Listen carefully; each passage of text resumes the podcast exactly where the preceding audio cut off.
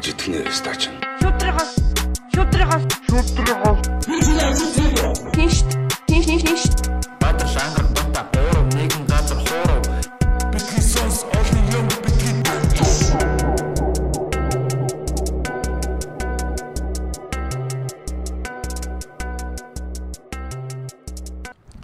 За сайн байцгаана уу. Битгий сонс подкастын нэгэн тусгай дугаар та бүхэнд хүрэхэд бэлэн болоод байна. Бид нэр яг одоо энд гал төрөлдсөн тулгыг тойроод сууж байна. Тулга тойрсон ярилцлага Лос Анжелесын зүрхнээс. Нэг нь бид нар яг зүрхэнд нь байгаа тий. Тэгээ К-тауны яг зүрхэн дээрээс. Аха. К-тауны зүрхэн тус газраас бид нар энэ ярилцлагыг хөрөх гэж байна. Тэгээд гал бол үнэхээр халуун байна л да. Аа тэгээ битгий сонс подкастын одоо бас тий нэг одоо томилтоор бас явж байгаа гэж өөрийгөө ойлгоод байгаа. Тэгээд манай бас а, зочноор орж исэн. Одоо энэ дугаарт бол одоо зочин хөтлөгчөөр орж байгаа тий. Нобо уцаа гараад Тий, ирсэн байна. Нобо маань ирсэн байна. За тэгээд бит хоёрын голд сууж байгаа энэ хоёр үзэсгэлэнтэй бүсгүй бол аа, за миний яг зүүн талд бол аа, цацаа сууж байна. Аа бас зүүн талд бол ооноо сууж байна. За тэгээд аа, өглөө те. Одоо одоо чи хэд болж байгаа юм бэ? 7 бол. Одоо өглөө эртээ 7 өнгөрж шít. Тий, 7 өнгөрч ийн яг одоо нар мандаад аа даунтаун Лос Анжелесаас одоо ингээ нар тусж байна. Тэгээд энэ өглөө бас урилгыг аваа те. Цагаа зохицуулаад ирсэнд баярлаа. Сонь сайхан юу байна да? Сайхан намарч гин үү те. Ер нь энд намар бол болдог уу? Намрын амьсгал ер нь орж байгаа тий. Ер нь орж байгаа шүү. Ер нь нэлээд орж байгаа. За юуны өмнө бас энэ хөө битгий сонс подкастаа урьж оролцуулж байгаа Бата болно бодо баярлалаа. Тэгээд За баярлаа. Тийм тэгээд аа илээд бол ерөнхийдөө одоо л яг сэрүүсэж байна. Бид нар ч бас гадуураа жакет энэ төр өмсөд сая өглөө бид нар 6-ыг уулзахад бас нилээн аа хүйтэн байлаа шүү дээ. шүү. Тий. Тий. Тэгээд бас галаа асаачлаа. Тийм галаасаа. За одоо жоохон бож унтрах гол бас нилээн халж байна. Нар яг гараад ирсэн байгаа тий. Тий. Тэгээд сонь сайхан гэх юм бол яг угаасаа миний хувьд болохоор Лос Анжелес хотод амьдардаг. Тэгээд намайг бол оюун жаргалын онон тунгалаг гэдэг. Тэгээд зарим хүмүүс манаас оноос мейкап оно гэдгээр маань бас аа таньдаг. Тэгээд Instagram дээр бас honest makeup гэдэг байгаа тийм тий. байгаа аха. Тэгээд Лос Анжелес одоогоор бол 9 Хэдэн жил амьдарч 9 жил. 9 жил амьдарч байна. Тэгээд makeup artist одоо яг энэ мэрэгчлэр ажиллаад бол одоо бараг 6 жил рүү орж ин да. Оо за за. Тийм. 6 жил гэдэг чинь бас а, 13 оноос тий. Тэгээ 14 оноос тэгээ одоо 20 онд бол. Яг л 6 жил болох гэж байна да. Аха. А тавч танилцуулга те а маа цацаа болохоор би бас дөнгөж сая мэдлээ 99.7 те 107 105.5. Монголд Монголыг ярьж байна уу? тий Монголд радиог ажилуулж исэн. Тэгээд захирлаар ажилладаг. Бүр ран хийж исэн тий. тий ажилуулж исэн. те. эхлээд ажиллаж байсан. Тий. Тэгээд одоо болохоор энэ чи одоо за сайн байцгаана уу? Та нартай энэ өдрийн минь хүргэе. Тэгээд юуны өмнө одоо энэ хүү нэвтрүүлэгтээ уурж оролцуулсан залуучуудаа маш их баярлалаа. Бас телевиз үзэж аа, одоо энэ хүү одоо подкастыг те үзэж байгаа, бичлэгийг үзэж байгаа залуучуудаа бас подкаст сонсож байгаа залуучуудаа энэ өдрийн минь хүргэе. Намайг а, оюун далайн цацрал гэдэг. За радио сонсдог хүмүүс бол яг Анжела гэдэг нэрээр илүү мэддэг байж магадгүй. 15 Сонсчихсан. настайгаас хойш Анжела гэдэг нэрээр хөтлөгч хийгээ. Тэгээ сүүлийн жилүүдэд нь яг яг арай удирдах ажил хийжсэн болохоор ингээд жоохон. А, Гэхдээ яг одоо бас энд ирээд одоо Америкийн нэгдсэн улсын Лос Анжелес хотод одоо магистра хамгаалахаар суралцж байна. Тэгээд давхар а, 90.7 гэдэг радио дээр бас яг хуу дадлагжих байдлаар нэг туршлага солилцох байдлаар байгаа. туршлага Тур- солилцох те баг туршлага өгөхөөр хэмжээнд байж магадгүй те. Яг одоо бол ингээ 15 жил 16 дахь жилдээ болж байгаа юм уу? Радиогийн салбартай холбогдоод. Одоо ч гэсэн яг микрофоны барилт нь уусаа яг нэг тийм радиогийн барилт байна. яг чопо чипс барьсан юм шиг барьсан тест ба. Цацаагийнхаа арай. Цацаагийн хол яг чигчээ уруу жоохон дээшлэлтэй те яг бас нөгөө сүлжээгээ бас цацаастай. Тэр 90.7 ч маа илээ их тий. Лос Анжелес яг Universal Studio-гийн яг эсрэг талд байгаа. Аха. Тийм тэгээ яг нөгөө хот хот хоттой ондоо ондоо сууг дээр бас цацдаг Санта Барбара, Сан Диего гэдэг ингээд нөгөө суугууд нь ондоо болоод ядаг. Тэгээд яг яг хуу одоогор бол яг үнцэн бол ажилтан биш. Гэтэ тэгээд миний хувьд бол маш том боломж нөгөө юм суралцаж Тий, тийм. Тэр тогоонд те. Тэгээ туршлага солилцсон гэдэг чинь бас тий ингээд яг өмнө 15 жилийн өмнө хэлсэн ажлаа энэ ч буцаагаад үргэлжлүүлээд явж яг байна яг э, миний хувьд бол том мөрөөдөл л дөө. Мгм. Тэгээд яг англи хэл дээр ярина гэдэг бол бас чанга байна яг үнэ хэлэхэд одоо тэгээд хичээгээл явж байна. Хилээ сурж Тэгээ хурдтай сурж ийн гэсэн үг шүү дээ те. Шууд одоо эфир дээр ярьж сурна гэдэг чинь бас ярих гал хичээж Тий. юм да. тийш бас ингээд зүгээр амьдрал дээр ярих нэг өөр шууд ингээд эфир дээр ярих чинь бас хүн тэгээ тулгамд нь яг. Төрсөн бид нар чи яг Монгол төрсөн болохоор яг ингээд бас хоёр дахь хэлийг эзэмшнэ гэдэг чинь тийм бас нэг амаргүй гэхдээ Яг хэл мэдээж сурах гэж ирсэн. Хай баяас өөргүй ирсэн байхгүй юу? Яг энэ үнэнгээ л хэлье. яа би бас анх- мэдгүй л хүн ирсэн. Тэгээд нөгөө юу ч ойлгодгүй хүний body language-ыг хараад ойлгодог байсан. Тэгээд юу ч мэдгүй. Тэгээд одоо ч гэсэн би сураад л байгаа. Тэгээд муу байгаа. Тийм сайн биш. Тэгсэн хэрнээ ингээд яг тэр хоёр дахь хил дээрээ ингээд яр- ярддаг ажил хийн гэхээр нэлээд асуудалтай. Гэхдээ хичээх юм бол хүнд одоо тэр дотор нь мөрөөдөл юм шиг байсан зүйлс болгон ингээд бүтэх боломжтой Тий. Тий, ингээд тий. хараад үнэхээр одоо урмаар. надад бас тэгээ санагдчих яг аа хүн яг юм ер нь юм тодорхой хэмжээний бас юм дарамтанд орж иж юмыг хурдан сурдаг тий сурхаас өөр аргагүй болдог тий тэгээ одоо ийм тийм тушаал өгсөн юм шиг те яг тэрэндээ ингээд тий ер нь альва юмд яг хичээгээд явах юм бол ер нь мөрөөдөл төдийгүй тэр чинь бас нэг юм зориг болоод тэгээд ирэнгуут ямар нэгэн байдлаар тэрэндээ дөгч 15 жилийн өмнө ингээд бас дэлхийн хэмжээний радиогийн яг ингээд ажилт нь те одоо энд яг ингээд би оролцсон гэдэг чинь дараа нь ингээд байж гин гэдэг чинь бас айгүй том тийм одоо асар хол байсан ч гэсэн энэнгээр юу харуулах гэдэг юм хэрэг ямарваа зүйл боломжтой байгаа байхгүй тий. Бусад бас одоо өөр ингээд том том мөрөөдөлтөө залуучууд болон тэ шинээр гарч байгаа залуучууд бол ямар нэгэн байдлаар өөрсдийнхөө мөрөөдлийн төлөө нэг нэг зүйлийг ч гэсэн өдөрт хийж яхад тэр нь баг багаар явсараа шат шатын дагуу тэгээд нэг өдөр ихэд яг ингээд маад цаа шиг бас яг ирцэн ингээд сууж яхахыг үүсэхгүй шүү дээ. оно шиг аа, Тий. Ба шиг, манаас аа. ингээд Hollywood яа. ингээд энэ том тоогоо байгаа даа шүү дээ тий. Яг энэ яг нөгөө сая түрүү хэлсэн шүү дээ яг энд ингээ ажиллаж байгаа бол бас их том боломж гэ тий. Энэ чинь нөгөө том тоогоонд бид нар ч бас нэг тоогооноос бас гараад ирсэн байгаа шүү дээ нэг Тий. тоогооноос нөгөө тоогоор өсөрцөн Тий, Тий, тэгээд Лос Анжелес ингээд яг тогооны ганцхан- хүмүүс байж байна. Тий Тий.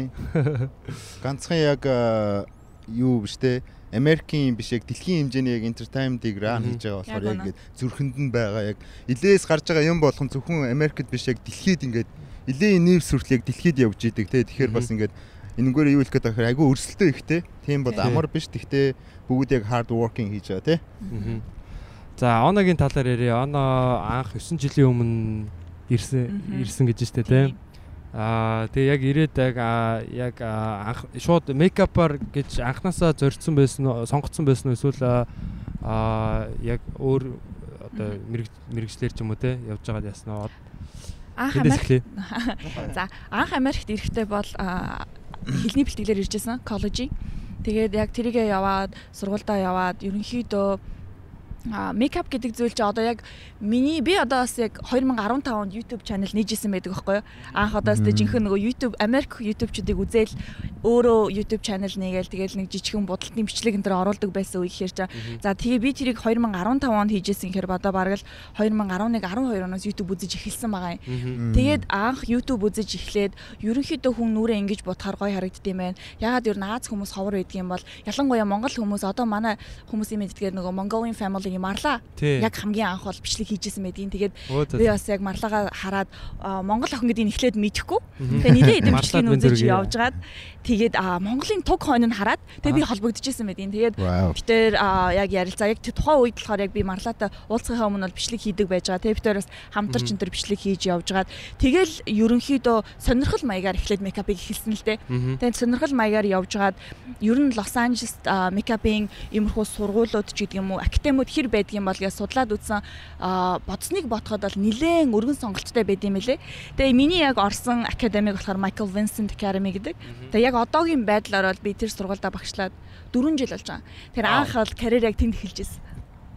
А, Тэгэхээр тий шууд оюутнаас эхлээд одоо багш болсон тий. Тийм. Зүг зүг. Тэгэхээр э, угаасаа нөгөө эн чинь тэгэл Холливуд кино яа бүх юм хийж байгаа юм шүү дээ. Кино, реклам одоо юу гэдэг нь дуу. Тэгэхээр яг мейкап хийх хүний одоо нэг эрэлт бол э, мэдээж их байгаа Ач төрлийн видеонд мейкап зүгээр байх хэвээр тий. тий. Тэгээ сургууль нь хүртэл байж гэн тий. Мгм. А Монголд болохоор бас яг э, мейкап гэхээр бас яг одоо л яг Өөрчлөгдөж тий өөрчлөгдөж байгаа хүмүүс сурж байгаа бах тий. Тэгэд мейкап чинь бас маш том юм зах зээл, бьюти зах зээл гэдэг чинь өөрөө үнэхээр бас яг том юм байна тий. Одоо жишээ нь Kylie Jenner чинь одоо тэрбумтан бол долларын тэрбумтан болчихж байгаа бах тий. Биллионер болц тий. Хамгийн залуу. Тийм, мгм. Тэгэхээр энэ бол ерөөсө beauty products яваад Тэгээд энэгээр бас ямар хүчтэй байгааг харуулж байгаа хөх тий. тий. Зах зээл байна. Ингээд дэлхийн өнцөг болон бүрээс яг тэр мейкап гэдэг индастри зах зээл рүү яг ингээд тэгээ тэрийг тэнд Kylie Jenner гэдэг ингээд өсвөр насны охин яг тодорхойлцсон тий. Тэгэхээр бас зөндөө олон хүмүүс inspire хийсэн баг тий. Тэгээ яг нөгөө мейкап ингээл эхэлж хахад бид нар мейкап history-гээ үздэг байхгүй юу? Яг тэрэн дээр одоо 1920 оноос 30 оны үед яг нөгөө яг эд амьдрал хэцүүдэж эхэлж хахад хоёр л зүйл зарагдчихсан гэж байгаа байхгүй юу? Тэр нь болохоор нэг нь liquor, нөгөөх нь lipstick. Тэгэхээр эрэгтэй хүмүүс бол архи уусаар эмэгтэй хүмүүс бол уруулаа будсаар л байсан байгаа байхгүй. ямар ч тий ямар ч үе. Тэгэхээр бол мейкап гэдэг бол яг эмэгтэй хүнийг нэг ёсондоо бүр зайшгүй хэрэглээ болчихсон. Тэгээ энийг бол Америкт арай өөрөөр хараад одоо юу гэдгийг бүр энэ нь одоо инфлюенсергээ гараад ирсэн те ингээд маркетинг нь бол зүгээр одоо мейкап хийдэг артистууд ч гэдэг юм эсвэл YouTube хийдэг хүмүүс нь баг илүү consumers буюу худалдан авагчдаа нөлөөлж чаддаг болсон. Тэгээ ингээ харахаар бол одоо бол манай Монголд бас харцангуй хөгжиж байна. Тухайн үед би одоо 14 онд л яг Honest Makeup гэж пэйж нэгээл эхэлж байхад бол ер нь бол мейкапын ойлголт маш ховор байсан.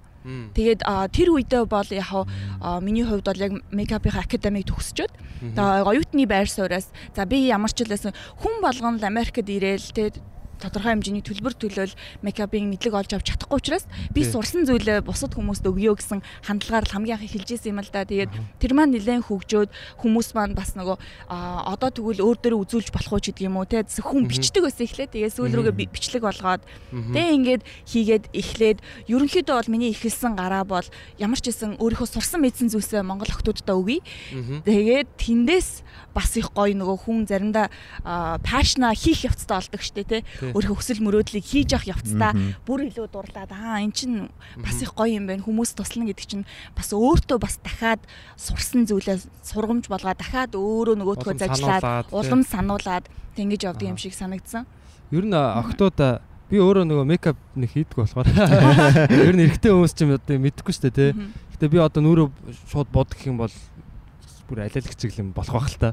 Тэр яг мейкап хийн гэдэг чинь яалчгүй л ингээл одоо тий урлаг болчоод байна тий чадвар шаардж байна. Тий шүү дээ. Аа ер нь бүсгүч ер нь октод яг ингээл өөрсдөө л бо- ер нь бодод бод сурдаг уу яг Яг бүр анх яг эмэгтэй хүн гэдэг үүднээсээ яг нөгөө Тий. Нь ингээд 13 тинейжер байж байгаа 15 авнаас үрэл ирэхээр яг бодож эхлэнгүүт яг цаанаасаа яг өөртөө харж үзсэн юм дээрээсээ л одоо бодож эхэлдэг үү яаж сурдаг бол ер нь эмэгтэй хүн Тий, яг тий. анхны сэтгэгдэл те хамгийн анхны сэтгэл ер нь ээжээсээ эхэлдэг баха. Охин Мгм. хүүхдүүд ээжигээ үсээ янзалж байгааг нүрэ бодож байгааг хараад тэгээд тэнд нэг тийм fascinating те нэг тийм сонин ингээд яагаад ингээд ингээд ийм өнгөөр уруулаа бодоод идэг юм. Би бол яг тэгж хэлж ийсэн. Мгм. Аюу сониуч ингээд яагаад ингээд нүтэн дээр ийм юм зураад идэг юм бол тэгээд монголч нь бол тухайн үед чинь гараараа л нүднийхээ тэнийг тавьдаг те. Одоо ингээд би яг 2014 онд эхэлж байхад хүртэл бид нар нөгөө compact powder гэж одоо эмгтээчүүд бол мэдэндээ хуурай нэг нунтаг пудрыг ингээд түрхдэг тэгэл уруулаа боддог. Айгуу тийм basic байсан. Гэхдээ одоо нөгөөх маань бүр хөгжөөд аа, нүрнийхээ хэлбэрийг хүртэл өөрчилж байгаа. Өөрчлөлт болсон. Ер нь өөр болоод байгаа шүү. сүүдэр мүдэр нь өөр одоо те Тийм. Тэгэхээр ер нь бол эмэгтэй хүний мейкап хийх тэр хүсэл бол ээжигээ харах, эгчигээ харахтай бүр хар багаас эхэлдэг. Гэтэ манай монголчууд одоо ингээд миний үед бол тэгэж 10 жилдээ нэг будаж модох юм бол бараг л айлгүй мальгуугаараа дуудулдаг. Яг тийм үед байсан. Одоо бол бүр 12 3 та хүүхдүүд хүртэл 18 9 юм шиг харагдахтай мейкап хийгээд нэлээд бас тийм харьцангуй мейкап гэдэг зүйл одоо бүр газар аваад нэг их мейкап Тийм. хийсэн тохиолдолд одоо юу гэдэг айлгүй гэдгээрээ дуудуулах нь бас харьцангуй баг болсон юм шиг. Хуучин бол ялтчгүй тийм байсан. Тэгээд одоо 10 жилдээ энэ төр бол тэгж нүүр мөрөө бодож явах нэг тийм амар энгийн үзэгдэл байгаагүй шүү дээ. Тухайн үед бол тэгэхээр жоохон яадаг те бас шүүмжилдэг те. Тийм, тэгэл эхлэл нь бол тэгэл нэг крем тавихаас те нүрнийхөө өөг дарахаас Аха. хэлээ. Тэгэл сормосоо будаад за тэгэл жоохон уруулаа өнгөлөөл. За тэгэл нэг нүднийхээ ер нь эмгтээчүүдийн хамгийн их асуудалтай байдаг талбар юм бол нүдний одоо Мгм. контур тавих тэгээ Мгм. гэрэл сүдэрч гэдэг юм уу те тиймэрхүү юм дээр эмгтээчүүд нэлээд асуудалтай байдаг болохоор ихэвчлэн мэрэгжлийн хүмүүсээс ч зөвлөгөө авдаг ч юм уу эсвэл ямар нэгэн байдлаар өөрөөгөө бодож сурах сургалтанд суудаг ч юм уу. Ер нь миний бодлоор яг YouTube channel маань нэлээд хөгжөө явж исэн нь эмгтээ хүмүүс яг өөрийгөө яаж бодох вэ гэдэг талаар дэлгэрэнгүй зааж исэн болохоор олон одоо нүдний хэлбэртэй олон нүрийн хэлбэртэй хүмүүстэй ингэж бодвол зүгээр шүү гэж зөвлөмж өгж исэн маань их хүрсэн болоо гэж хардгийн одоо бодох нэ Тий ер нь яг одоо гоё мэдээлэл те юм өгж ижил тэр чинь хүнд Одоо ер нь яг ингээл яхаар юмнууд айгүй хурцтай дэлхийд даяар хамт хөгжиж байна те нөгөө медиа хөгжсөн болохоор Америкт нэг юм шинээр гарсан ч юм уу эсвэл Лондонд байгаа юм гут Монголд байгаа хүмүүс яг зэрэг ингээд хамтдаа зэрэг нэг одоо хамт алхаж ийн гэсэн үг Тий. дэлхийдээ те Тий. Өмнө нь одоо магадгүй дээр үед медиа байхгүй юм болгон те ингэж хөгжөөгөө байхад одоо нэг хүн очиж ийш тэр одоо соёлыг түгээх ч юм уу те нэг хүн элит байжснаа мекап хийж сураад тэр нь баг нэг 5 жилийн дараа их орнолоогоо буцаж очиод дахиад нэг 5 хүн заагаад тэр нь цаашаага 50 хүн заагаад ингээд Тий. хугацаанд жоох удаан байсан бол одоо өнөөдөр хэдүүлэг хийж байгаа юм ингээд маргааш нөгөөдөр хэл хүмүүс үзэл хамт байгаа л те Тэгэхээр бас айгүй хурцтай энэ дэлхий хөгжиж байна. Тэгэхээр бүгдөө бас сурангаа бас заагаад явчихчих тий. Тэгэхээр бүгдөө бас зэрэгцээд хамт хөгжицгөө тий. Харин тий. Тэгэхээр сурах юм бас их байна. Аа тэгээд анх бол манай бүсгүүчүүд бол ээж те ихж байгаа одоо цацаа бас тэгжсэн үү те яг одоо нүүр бодох тал дээр Аа тий. Манай ээж бас их ганган хүн л дээ. Тэгээд ээжийнхаа дүүплийг уугалчаа нөгөө урталт нь хүлман жижигхэн. Тэгээ ингээд ингээд дэлхийн мөрийг шигээл тэгээ нүрээ ингээд байхгүй хаагуур нь будгаар нь газ будчих эрэнгүүд ирэхин өмнө газ харилцахаар яг л бос тогтуудын адилхан. Тэр жишгээр байсан. Тэгэл тэгэл сурсан да ер нь. манай охин одоо тавтай. Тэгээд бас яг одоо бодож эхэлж байна. Сонирхож эхэлж байна уу? Тий, ер нь ингээд нэг нүд мүдээ ингээд бас жоохон яатсан те. Хальт мальт ингээ тий. Тий, уруул муруулаа ээжийнхаа бодгаар бодцсон ч юм уу. Тий, тэгээд яг октод бол яг цаанаасаа яг шууд хараал сурд шингээж шиг байна тий. Би ч одоо хамгийн анх яг ингээл Halloween-аар тий будалж явах та. Тэндээс эхэлж илээ ш тэгээд. Тий, хайлвинаар нэг жилдээ ганц уддаг тий. Тэгээ яг миний хувьд бол яг тэгж сурсан гэж би сая хэлчихлээ. Буруу яг яг байгалийн natural team юу байгаа болохоос биш мэрэгжлийн хэмжээнд бол би одоо хүрэн чадахгүй. Тэгээ тэр бол үнэхээр үнэхээр өөр байдаг гэдгийг бол яг өөрөө яг stage юм тайзны бодолд хийлгэж нодлон яг би нэг тэмцээнд орсон. Тэгээ яг тэр тэмцээн дээр өөрийнхөө нүрийг ингээд оноогоороо бодуулаад тэгээ би бүр яг өөр хүн болцсон болцсон. Бүргээ толин дөрвөн янзаар намайг бод- бодож өгсөн. Тэгээд за аль нь яг гоё болох нь хамгийн шилдгийг нь тайзан дээр бодъё гэж ингэж нөгөө өглөөнөөс эхлээд би таарч орой хүртэл Аха. тэгээ ингээд будах болгон би өөр хүн болж гарч ирсэн. Чочоод тэгээд за ер нь makeup энэ аим мекап гэдэг чинь бол ерөөсөө л урлаг үнэхээр энэ бол яг тусдаа байх хэвээр заавал хүн сурах хэвээр зүйл байна гэдгийг би одоо тэгээ энэ олон жилийн дараа яг тэгээд ойлгож байгаа байхгүй би өөрийгөө чаддаг гэж бодсон би юу ч чаддаггүй юм бэл. Тий. маш хүчтэй зэвсэг байна. Аа, зэвсэг. Дөрөв өөр хүнтэй хамт тий. Яг үнэ яг тэр тэмцээн дээр ч гэсэн харж байхад ингээд тэр Asia USA гэх тэмцээн Мгм. баггүй. Тэнгүүд ингээд Азийн орны хүүхнүүдээс анх ингээд бэлтгэл дээр нэг нэгэ харж исэн охтууд тэмцээний өдөр дээр очиод Тий. гэд нэрэнгээс Супер явж баатруу, гисэн. тий. Би бүр ингээд зарим нь бол хараад Гэхдээ би ч лсэн байгаа л да. Яг I тайзны believe I can fly тий. Miracle. мекап бол үнэхээр хүчтэй зэмсэг. Аа тэгээ одоо манай Оно маань болохоор мекап а, одоо игний салбарт бол ажиллаа те продакшнуудтай хамтарч ажилладаг гэж байгаа те сет дээр буюу одоо энэ зургийн талбар дээр те зураг авалтын үеэр Тий. ард нь ажиллаж идэг аа ер нь бол одоо бидний бас үзэж харддаг одоо Тий одоо нөгөө Hollywood-ийн тий дэлхийн яг celebrity Тий. нэртэй оно манаас айгүй ойрхон ажилдаг. Мгм. Тэ? тэрэд ер нь бодоггүй байхдаа ямар байд Чи яг таньж гин үү? Chris Brown бол угаасаа хараад Chris Brown тий. Нэг боддгоо л ахaltaа бас Яг нөгөө Нэг Tommy тааруулдаг юм болоо яа. Крис Браун ч өөрөө тэн тавьд штэ яг ингээд эрэгтэй хүмүүсийг харахаар хүмүүс бол за эрэгтэй хүнийг юуг нь боддгийг ингээл тэгж ярьдаг. Гэтэ яг тайзан дээр тэр олон гэрэлтэй. За тэгэл ямар нэгэн одоо байдлаар олон цагаар шүүт хийгээл олон цагаар зураг авалтын дараа бол хүмүүсийн нүд бол одоо доогоороо хөхрөх жишээний те. Эсвэл ядарна тэгэл өнгөн хүртэл арсны өнгөн хүртэл нэг жоохон тийм доол гэж ярьд юм да. жоохон өхмөл нэг тийм өнгөн жоохон тийм үед энэ төр бол буддаг а бас нөгөө талаараа болохоор нөгөө камерн дээр айгүй олон хүмүүс байгаа тохиолдолд орчин халуун болохоор хөлс гардаг. Тэгээ хөлс нь болохоор нөгөө бичлэгэн дээр хизээч гой харагддаггүй болохоор одоо нободор хэлсэн шүү дээ makeup artist гэдэг одоо энэ юу бол байнгын эрэлт хэрэгцээтэй байнгын хойно нь байж байдаг. Одоо бараг л ямар нэгэн сетэд ажиллахад makeup-гүй сет гэж бол байхгүй. Тэнд бол заавал зогсоол хөлс нь гарч байгаа бол хөлсийн юу те арчаал тэгэл powder тавьдаг. Тэгэл make sure одоо энэ нүүр нь янз бүрийн байдлаар буруу газараа гялалцахгүй байх ч гэдэг юм уу Тийм. Яг тэгэл нөгөө нэг юу яагаад те аа заавал ингэ нөгөө өөрчлөлт нь одоо бодож мекап хийхгүй ч гэсэн ерөөхдөө нь яг тэр одоо хүний яг урлагийн хүний те байдаг. артист болон энэ яг жүжигчин хүмүүсийн яг энэ царайг ерөөхдөө нь яг одоо тек кэр хийж байгаа хүмүүс байгаа байхгүй. Ингээл битээр бас өмнө ажиллаж байхад те ингээл ингээл зураг авалт ингэж ангууд найруулагч зурагч зураглаач хоёр хоорондоо юм ярьж байгаа хооронд тэр чинь халуун те. Тий. оноо гэсэн ирээл яг битээр бас нэг юм дээр хамт ажилласан байхгүй. Тэгэл яг Ингээл амар яг ойрхон байдаг. Тэр нь амар таалагдсан ингээл өөр мейкап хийж бодчихад одоо алга болчдөг ч юм уу те. Тэг чи яг ингээ байнгын хажууд нэг жижигхэн байвал яг жүжигчнээ ажиглаа өдөө байж идэг. Тэгээ яг одоо ингээд түрүүн ер нь ингээд одуудыг ингээ харахаар мэдээж угаасаа олон жил харсан хүмүүсийг бол хараад танина л да. Тэгвэл яг ингээ ойртоо тарах юм бол бас яг харагдаж байгаа шиг байдаггүй. Одоо жишээлбэл тэ. тийм ингээл өндөр байхтаа гэж бодсон хүмүүс намхан ороод ирэн. Тэгээ өө ийм намхан байсан юм би ч бас ерөнхийдөө бас 175 76 гэхэр чи бас нэлээ тэгээ үнэтэй өндөр. бас жоохон өндөртөө ордог. Тэгэхээр би бас өөртөө айгүй харьцуулж ордог. Өө энэ чинь бас тийм намхан бишээс юм биш нэлээ өндөр юм байна штэ гэл.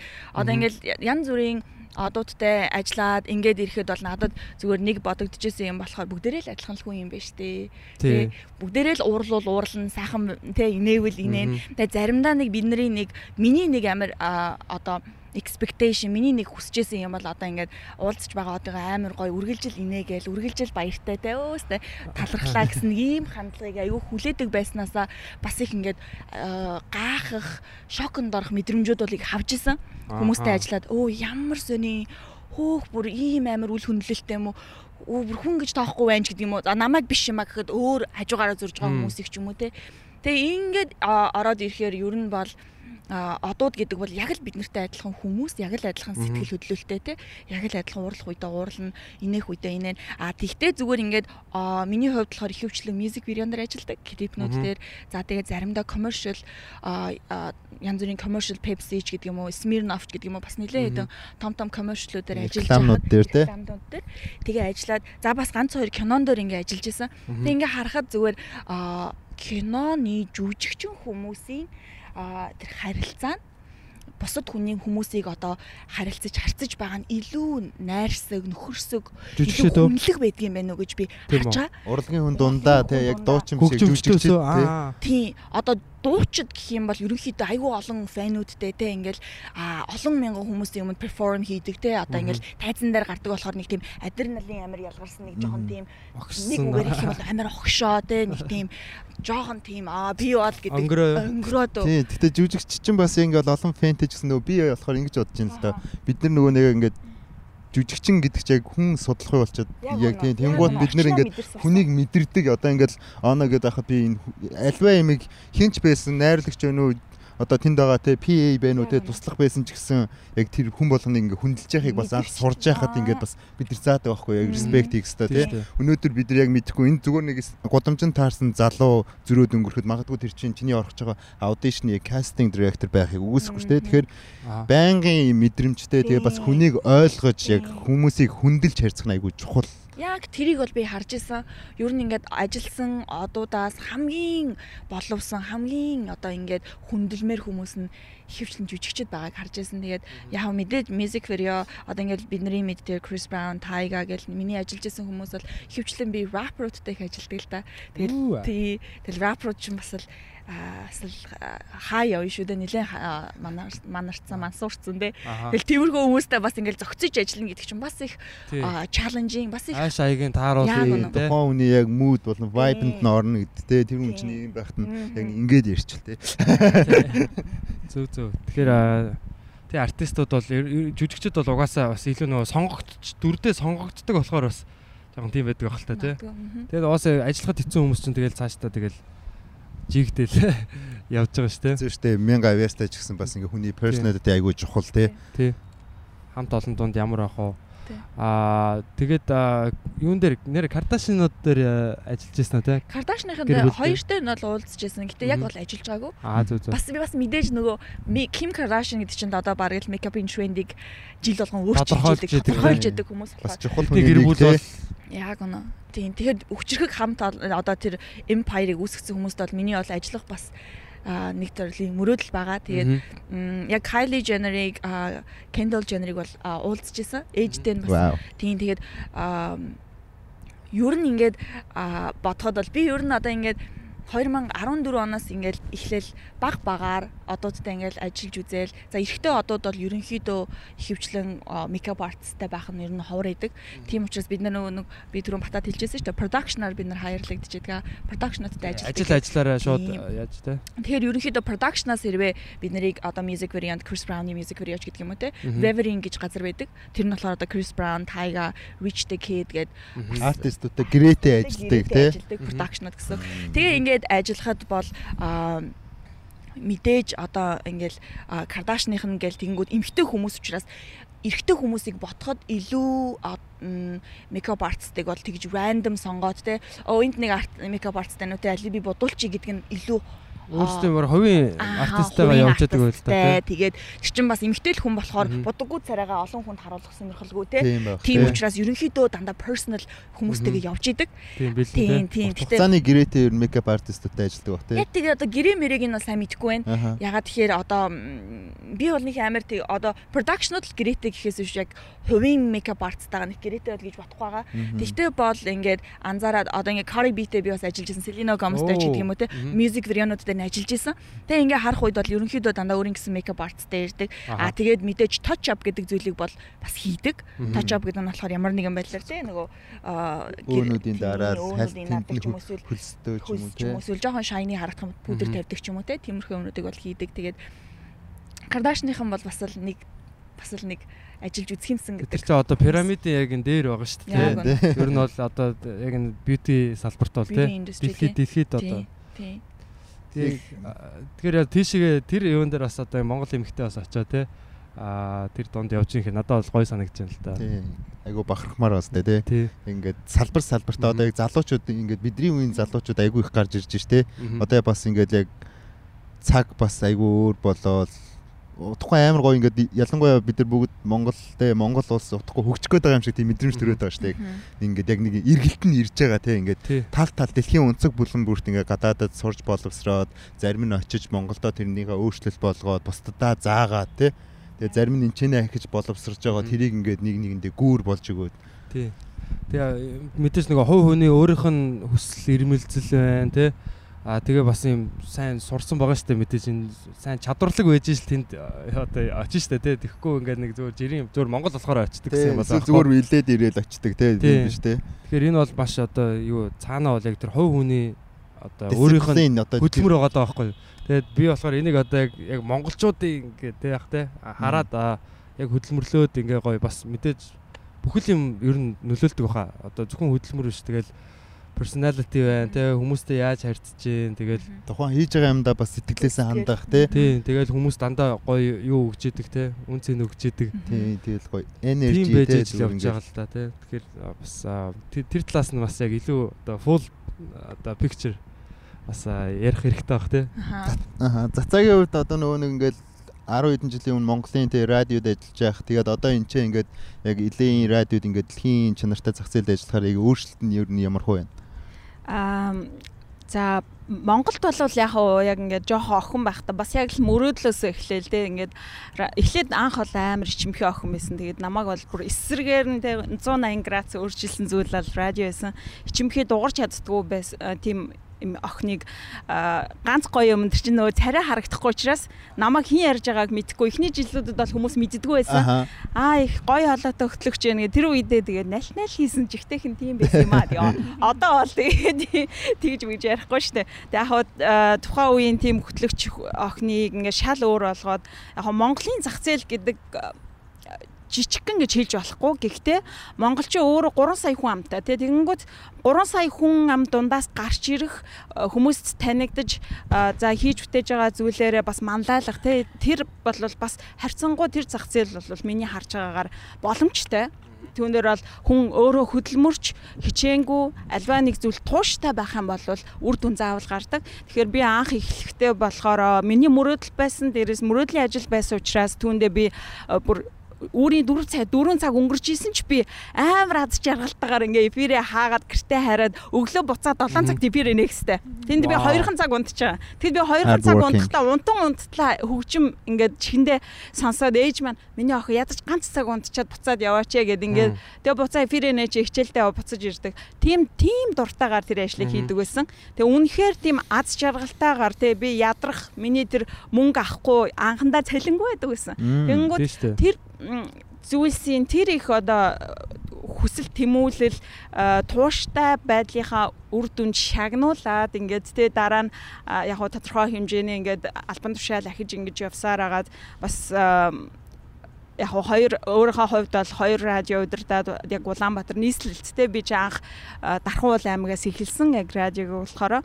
Тэгээд ингээд Улаанбаатар одоо захирал болцсон байжгаад ингээд дараа нь өөрийгөө за окей би одоо яг энэ Улаанбаатар гэдэг ингээ Монгол Монголын одоо капитал сирид нь би юм байна. Одоо би хаашаа хурж болох уу гэдгээ бодсон. Яг тэг яг сүүлийн жилүүдэд нь яг тийм зүйл бодохоор ингээд яг би дэлхийд гарах ёстой л гэдэг бодол миний толгой дотор байгаад л байдаг. Тэгээд за яг яах ёстой вэ гэд тэгээд бодож бодож байгаа. За юугаасаа зориглох хэрэгтэй. Тэгээ би өөрөө хийж эхлэхгүй бол би зүгээр л бодоод яваадах юм бол тэр бодол хിവэрэл үлдэнэ. Тийм учраас За хай баяс цаашгүй байсан хүн чинь зориглоод ирсэн юм чи. Тэгэл одоо тэр мөрөөдөл байсан зүйл өнөөдөр үзүүрээс натгаад авцсан ингээд явж байгаа учраас альва зүйлд тууштай тэгээ түүнийхээ төлөө ингээд энэ толгой дотроо юу гэдгийг те зөвхөн нэг 3 3 сая хүн дотроо Монгол дотроо л би ингэн гэдэг бодолтой биш. Бид нар хамтдаа дэлхийн хэмжээнд чадна шүү те. Би би гэдэг төвтөө биш би ганцаараа ингээд би ганцаараа чадахгүй байхгүй юу? Ер нь хаач чадахгүй. Бид нар хамтдаа чадна. Тийм учраас би гэдэг төвтөө биш бид гэдэг төвтөөгөр ялангуяа Монгол цөөхөн хүн амтай. Тэгээ Монголын хүн амыг зөвхөн Нью-Йорк 3-д нугалж шít. 9 сая зөвхөн Нью-Йорк гэдэг тэр жижигхэн Сири 9 сая хүнтэй Лос Анжелес 4 сая хүнтэй тэгээ тэгэнгүүт зүгээр л энэ Америкийн тэр бүм хүний зах зээлд орж ирээд эндээс гарч ирнэ гэдэг магадлал бүр үнэхээр хэцүү. Гэхдээ өөрт ингээд тэмүүлэл, эрмэлзлэл, өөртөө итгэх итгэл байх юм бол тэрэн дээр юу ч юусоо нүл одоо ямар нэгэн байдлаар нөлөө үзүүлэхгүй гэж бол би амар тийм одоо итгэлтэйгээр ингээд хичээгээд явж байгаа. Тийм. Тэгэхээр одоо нэг яг би бол тийм айхтар баян тансагч юм уу тийм айлын хүүхэд бол байгаагүй. Яг манаа гэр юмар дутж байгаагүй. Гэхдээ хоёр идэхгүй хоосон хонохгүй гэдэг шиг тийм л айлын охин гисэн ч гэлээ нэг одоо боломжгүй зарим хүнийхэн хувьд бол жоохон боломжгүй амьдралтай тийм айлын хүүхэд. Тэгэхээр тийм амьдралаас ч гэсэн хүн хаа хурж болохыг харуулна гэдэг тийм бодол миний дотор байдаг байхгүй юу. Тэгэхээр бүгдээрээ хамтдаа л ерөөсөө бид хаа хурж чадах вэ те дэлхийд бид нар одоо Монгол гэдэг энэ нэрийг таниулахын тулд одоо хамтдаа л хичээх хэрэгтэй. Яг ингээл угаасаа чиний хаанаас ирсэн те? Эсвэл ямар гаралтай ямар айлын хүүхэд? Эсвэл хэний хүүхэд нь ерөөсөө одоо дэлхийн хууль дээр бол те энэ юун дээр ямар ч юу адилхан үйлчилдэг те? Чи адилхан ядар нь адилхан өвчин тусна хүн болгонд 24 цаг байгаа тэрэн шиг тэгээд одоо ямар ч залуу байсан, ямар ч эмэгтэй байсан бүгд л хөдөлмөрлөх юм бол тухайн өөрийнхөө харсан тэр одоо ирээдүйн зорилго руугаа яг ингээд тэмүүлдэ явах юм бол эн чинь бүх юм яг нэг шүний асуудал биш те. Өглөө сэрэл ши шууд кино жүжигч эсвэл өглөө сэрэл ши шууд мейкап артист болохгүй Өглөө сэрэл комедиан болохгүй сте. Тийм тэгэхээр чинь чинь энэ бүх зүйлийн процесс байгаа гэдгийг бас бид нар ингээд сонсоод байдаг хүн болгон нэг юмыг арай өөр өөр өнцгөөс ярьж байгаа ч гэсэн тэрийг ахаад ингээд байн байн сонсох тусам энд хонгорч өгч идэг тий. Тэгэхгүй яг энийг магадгүй залуучууд маань өөр нэг хүнээс зөндөө хэлбэрээр өөр өнцгөөс сонссон ч гэсэн яг ингээд байн ингээд альва зүйлийг ингээд хараад одоо зуршил болно гэдэг чинь тий. Дих хэвээр тий. Воркаут хийх ч гэсэн эхний 3 7 хоног яг ингээд тэнцэнэ одоо төвчээртэй байх юм бол тэр одоо ингээд тэр хүний зүгээр нэг энгийн одоо нөгөө нэг амьдралын нэг хэсэг болж эхэлдэг те. Өглөө басаад бид нар нэг ус уудаг шиг яг тийм одоо нэг юм нэхэж эхэлдэг шиг. Тэгэхээр бас өөрсдийнхөө мөрөөдлийг яг тэрэн шиг одоо өөрлөө нэг нэгтэг болсон те. Ирмэлзэлтэй зүтгэх зүтгээрэй л гэж. Тэгэхээр энэ нөгөө нэг энэ майнд гэдэг майндсет маань өөрөө хүний ингэ тархины тарих юм байд юм байна л да Ер нь альва зүйлийг яг тэр бол миний хүүхэд байхын одоо ээжээс сурсан зүйл. Ээж аав хоёр чадахгүй гэдэг зүйл хэлэх биш те. Ямар нэг байдлаар хэрвээ хүн танаас энийг чадах уу энийг хий ингээ гэд ингэнгүүд эсвэл ингээд таны чадахгүй зүйлийг асуусан ч гэсэн чадахгүй гэж огт битгий хэлжээ гэж зөвлөж хэлэх байна. Тэгэхээр тэр нөгөө чадахгүй биш би яаж чадах уу би яаж чадах уу гэдгийг толгоондоо бод. Чадахгүй гэл нэг ингээд хилцэн тохиолдолд шууд майнд одоо хүний тарих шууд чадахгүй гэдгээр ажиллаад тэгэл ерөөсөө ингээд Тэр талыг хараад ихсэн тий. чадахгүй болчдөг. Тий би бас нэг өмнө шууд яг ярьжсэн нөгөө нэг манай их чилжсэн байхгүй юу. Чи эхлээд why гэдгийг олчих юм бол тий how гэдгийг март гэ тий. Яагаад энийг хийх гэж байгаа зүйлээ гэх юм бол би өмнө бас яг энэ подкастэнд Монгол дахтаа орж байгаа тий би бас меншн хийжсэн тий. Тий. Тэгээд яг Чингис хааны үг байдаг гэдэг. тий Чингис хааны л үг байсан байлээ. Ер нь ингээд Монгол ингээд амар юм гоё хүчтэй хүчтэй үгийн зохицолтойтой хэлсэн болохоос яг хөө ингээд эндхийн зах зээл дээр ярих юм бол тий зүгээр яагаад гэдгээ why гэдгээ чи олчих юм бол how гэ тий яаж тэр одоо тэр оргилд хүрэх үү гэдгийг бодох шаардлагагүй чи эхлээл өөрөө шалтгаанаа олчих юм Хүрнэ бол гэдгээ л хүрх нь бол тэр нь угаасаа ёстой. шийдэгчин тий Тийм. Нөгөө энд чинь нөгөө fake it until you make it гэдэг. Аха. Яг нөгөө Тий. хийж байхад бас тийм юмнууд их болдог л доо. Аа чадахгүй байсан ч гэсэн чадна гэж гуглдж авах чинь нэдэд ихгүй болохоор аа тэнд угаасаа өрсөлдөөнтэй талбар дээр бид нар үргэлж өөрийгөө үргэлжүүлэх үргэлж өөрийгөө альва өөр зүйлээр чаленж илж те өөрийгөө одоо нэмж бэлтгээд тэгээ чадахгүй байсан ч гэсэн учрыг нь олж хийнэ гэдэг чинь бас би зүгээр ингээ анзаархад бас монгол хүний бас их гоё ухаантай бид нар чинь ер нь юмыг болгоод хаачсан болгоод явж идэг те. Дорн сурчдаг ч юм эсвэл учрыг нь олохдоо их хурдан. Тий. тийм тэгээ надад бас яг энийг ингээ бодож байхад би надад нэг юм тохиолдож ирсэн. Өнгөрсөн жил За нэг арай жил гарны өмнө надад дуудлага ирээд би ч бас нөгөө зөвхөн яг beauty makeup биш бас тайзны одоо киноны бас бодолтоор нэг жил мастер хамгаалсан байхгүй. Тэгээ тэр болохоор би 1200 цаг явсан. Тэгээ энэ бол өглөө ажиллаад тэгэл орой шөнийн шөнийн цагаар яг сургуультай явж байсан. Яг энэ үед надад нэг дуудлага орж ирээд тэгээ ерөнхийдөө яг opportunity гэдэг зүйлтэй боломж гэдэг зүйл яг ингээд хүлээгээд байж идэг гинт хаалга тогшдог. Тэгээ бид нар яг ямар response хийхээс тэр хаалгыг нээх үү эсвэл тэр хаалгыг хаах уу гэдэг яг надад тий яг харагддаг юм шиг санагддаг. Тэгээ яг тэр үед болохоор а дуудлага орж ирээд намайг Chris Brown-ы Tempo гэдэг яг дуу дууны music video эхэлж ирсэн. Тэгээ тэр music video-н дээр болохоор буудалт хийх гэхээсээ илүүгээр одоо character гэж ярьдаг байхгүй юу? Дүр бүтээх тийм мейкапын чадвартай хүн хэрэгтэй байна гэж бид нар чамраа холбогдож байна гэж тухайн үед бол надад амар санагдчихсэн юм болохоор Chris Brown өөрөө яг direct хийжсэн байхгүй юу? Вау. Тэгээд намайг юу гэсэн бэ гэхээр чи яг одоо юу хийж ингээ би яг тухайн үед бол яг сургууль руугаа явж байсан 5 цаг өнгөрөөд яг илээгийн трафикт орсон явж байсан. Тэгээд тэр үед надаа чи яг одоо Холливуд руу ирж чадах уу аа гэд. Тэгээ ингээд за одоо яг надад тэр үед болохоор за хичээлээ таслах уу? Эсвэл сайн оюутан бол энэ хичээлдээ явах уу? opportunity-г, тий. Одоо яг opportunity-г аавн юм бол хичээлээ таслах гэдэг нэг. Тэгээд амар айц төрдгөлдөө ингээд нөгөө гинтийн иймэрхүү юмнууд биднийг үргэлж ингэж айлгаж яадаг комфорт зоноос гаргаж яадаг те ингээд. За би очдог чадахгүй бол яах вэ?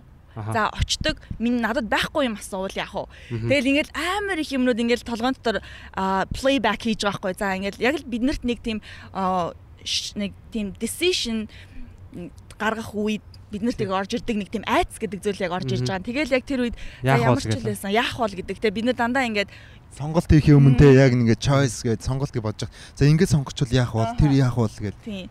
Тэгэл би за ямар ч л байсан яваад үзье гэх. Тэгээд за за явъя гээл машина эргүүлээл Холливуд руу явж исэн чинь дахид залгаснаа аа чи бас Крис Браунт уулзах юм биш үү? Уулзаад хоёр яг ямар бодолтууд хийхээ ярих юм? Вау. Тэгээд тэр нь хамгийн сонирхолтой нь аль 7 хоногийн өмнө өгөгдсөн ажил. Гэхдээ хүмүүс нь хийхгүй байсаар байгаа. Яг одоо намайг очоод нэг өсөндөө би 7 хоног тэрийг судалсан хүн болж суух хэрэгтэй болчихж байгаа байхгүй. Тэгэхээр надад ямар ч тийм нөгөө information, ямар ч тийм ойлголт эсвэл ямар бодолт ч гэдэг юм уу тийм юм байхгүй. Тэгэл яг явж яснаа юу лээ? Буцдгийм үү гэл яг айж юм чи юу лээ би ч одоо. Тэгээ хамгийн гол нь надаа юу ч хэлсэн бэ гэхээр чи айж байгаа бол одоо буцсан дээрээ. Яа тэр угаасаа яг нөгөө Chris Brown м, өөрийнхөө юмыг director амар specific байдаг. Би ийм л зүйлийг хүсэж байна. Надад та нар ямар ч үг хэрэггүй. Би танарт мөнгөний хүснээр нүгэ яг л энийг гаргаж ирч чадахгүй бол хийхгүй гэдэг айгу тийм strict. Тэгээд За энэ харилцаа бол айгүй асуудалтай байгаа учраас чи яг аварч чадна гэвэл ороорой чадахгүйг л яваарай гэ. Тэгээ би яг машин дотор яг бодож ирсэн санахгүй.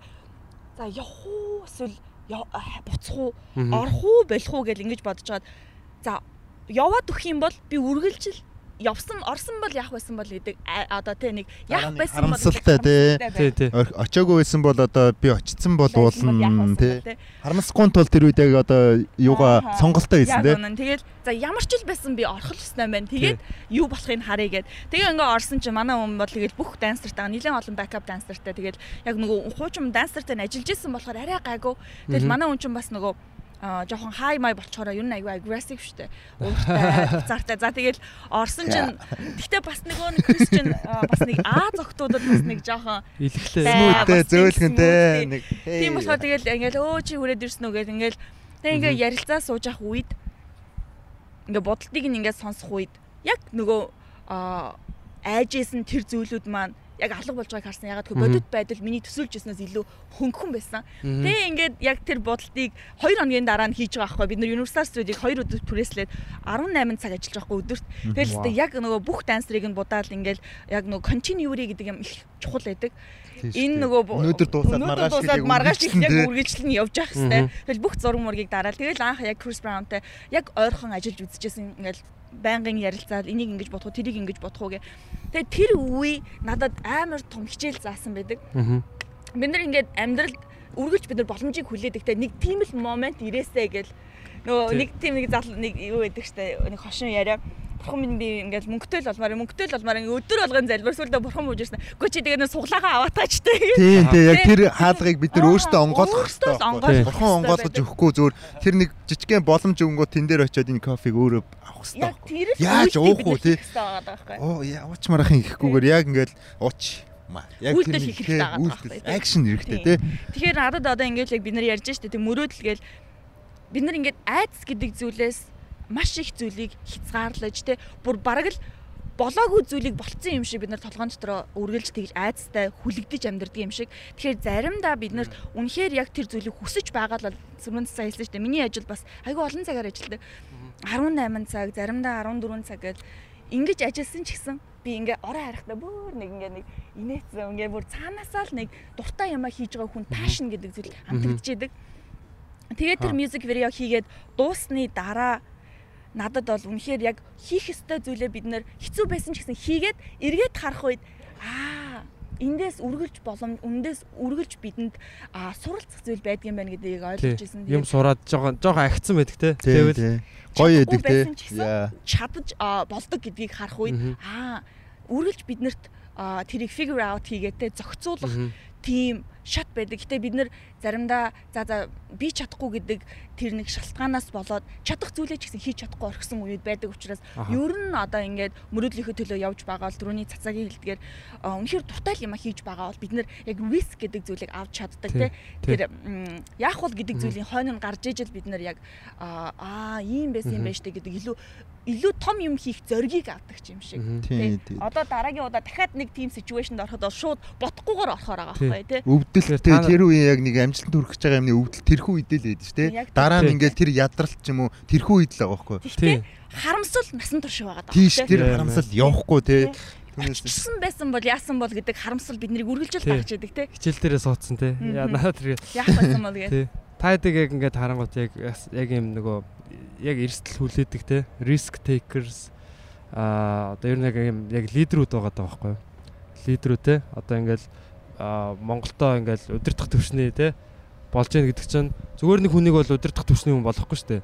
Тэр хүн манлайлаад бусдыгаа дагуулаа те. хариуцлага айгүй чухал тий. Тэр Тий. хэмжээний хариуцлагыг дааж тэр олон хариуцлагын ард гарч ийн гэдэг чинь бүх сэтгэл зүрхээрээ яг холбогдно тий. тий хүмүүсийг бас удирдах чадчихээн те. Тэгээ ийм скил скилүүд байна те. Тэгээд э, мэдээж риск э, одоо шууд ингээ за LA дэрээ те. Энд ч бас ингээл риск штэ те. Тий штэ. Тийм тэгэхээр яг нөгөө хүмүүс бас яг нэг тийм байгаад байдаг штэ. Яг за гэл яг Бодоод өөрийгөө голдог ч юм уу. Тийм та хэд болохоор яг юм дандаа нөгөө яг болдог талаас нь харцдаг те. Тэр тэр тал руу илүү одоо бооцоогоо тавьчих юм. Яг Тэгэхээр хүн болгон тийм аль зүйлийг ингээд боломжтой гэдэг талаас нь л харж айгуу тийм одоо тэгэл хүн болгон тий positive бай яг ингээд эерэг бай гэдэг чинь тэгэхгүй нөгөө нэг энэ нөгөө талын одоо dark side нь гарч ирээд байх юм бол дийлээд байгаа байхгүй тэр тал чинь. Тэгэхээр одоо нөгөө self conscious гэдэг юм аа л яг ингээд өөрөө бодоод идэг юмыг айгу пос өглөөс эрэхтэй хүртлээ ингээд нүдэнийх юм бид нар мэджилээд тэгэхгүй яа яаж босноо гэхгүйгээр те яг за одоо сэрэл энэ өдөр угаасаа яг бүх миний төлөвлөсөн планы дагуу үргэлжлээл нүдэн нэгтэй гоё Инээгээ зэрэг те.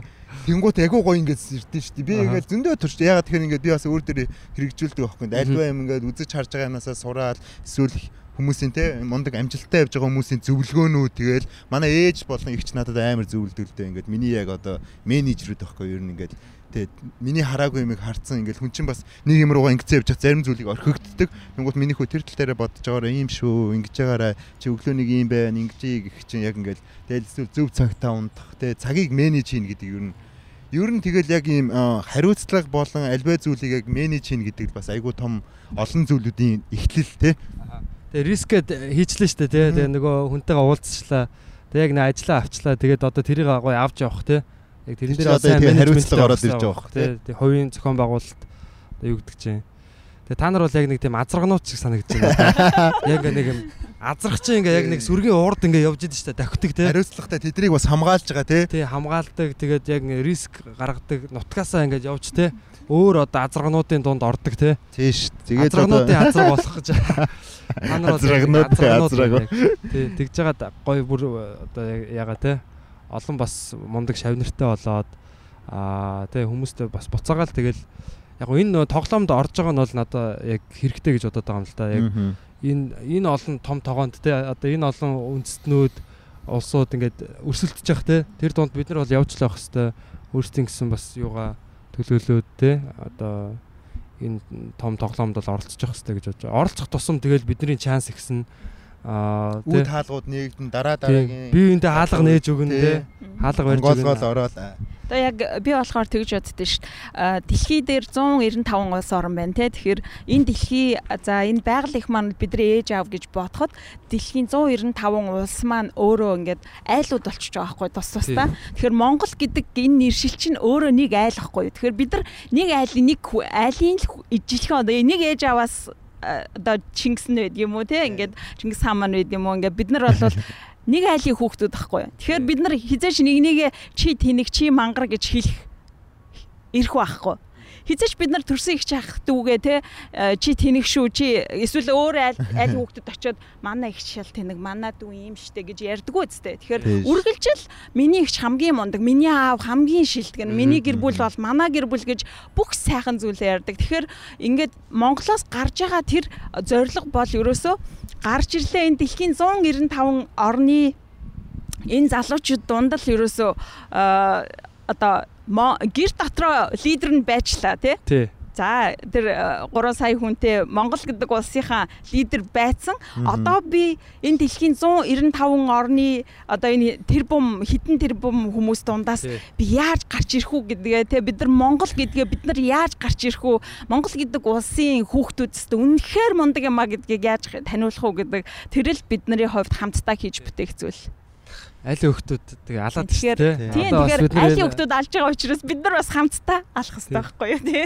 манай хүүхдүүд манлайлах. Тэгэхээр бид нар нэг нэгэ Айлын хизэж хүүхдүүд одоо алаад, манай хүүхдүүд- харж ярьж болохгүй. Гэтэ Тийм. хайцангуй тэр бол гайг бах тий одоо. тий шүү дээ. Тийм, тийм. нь хүн болгон л ер нь өрсөлдөж байгаа шүү дээ тий.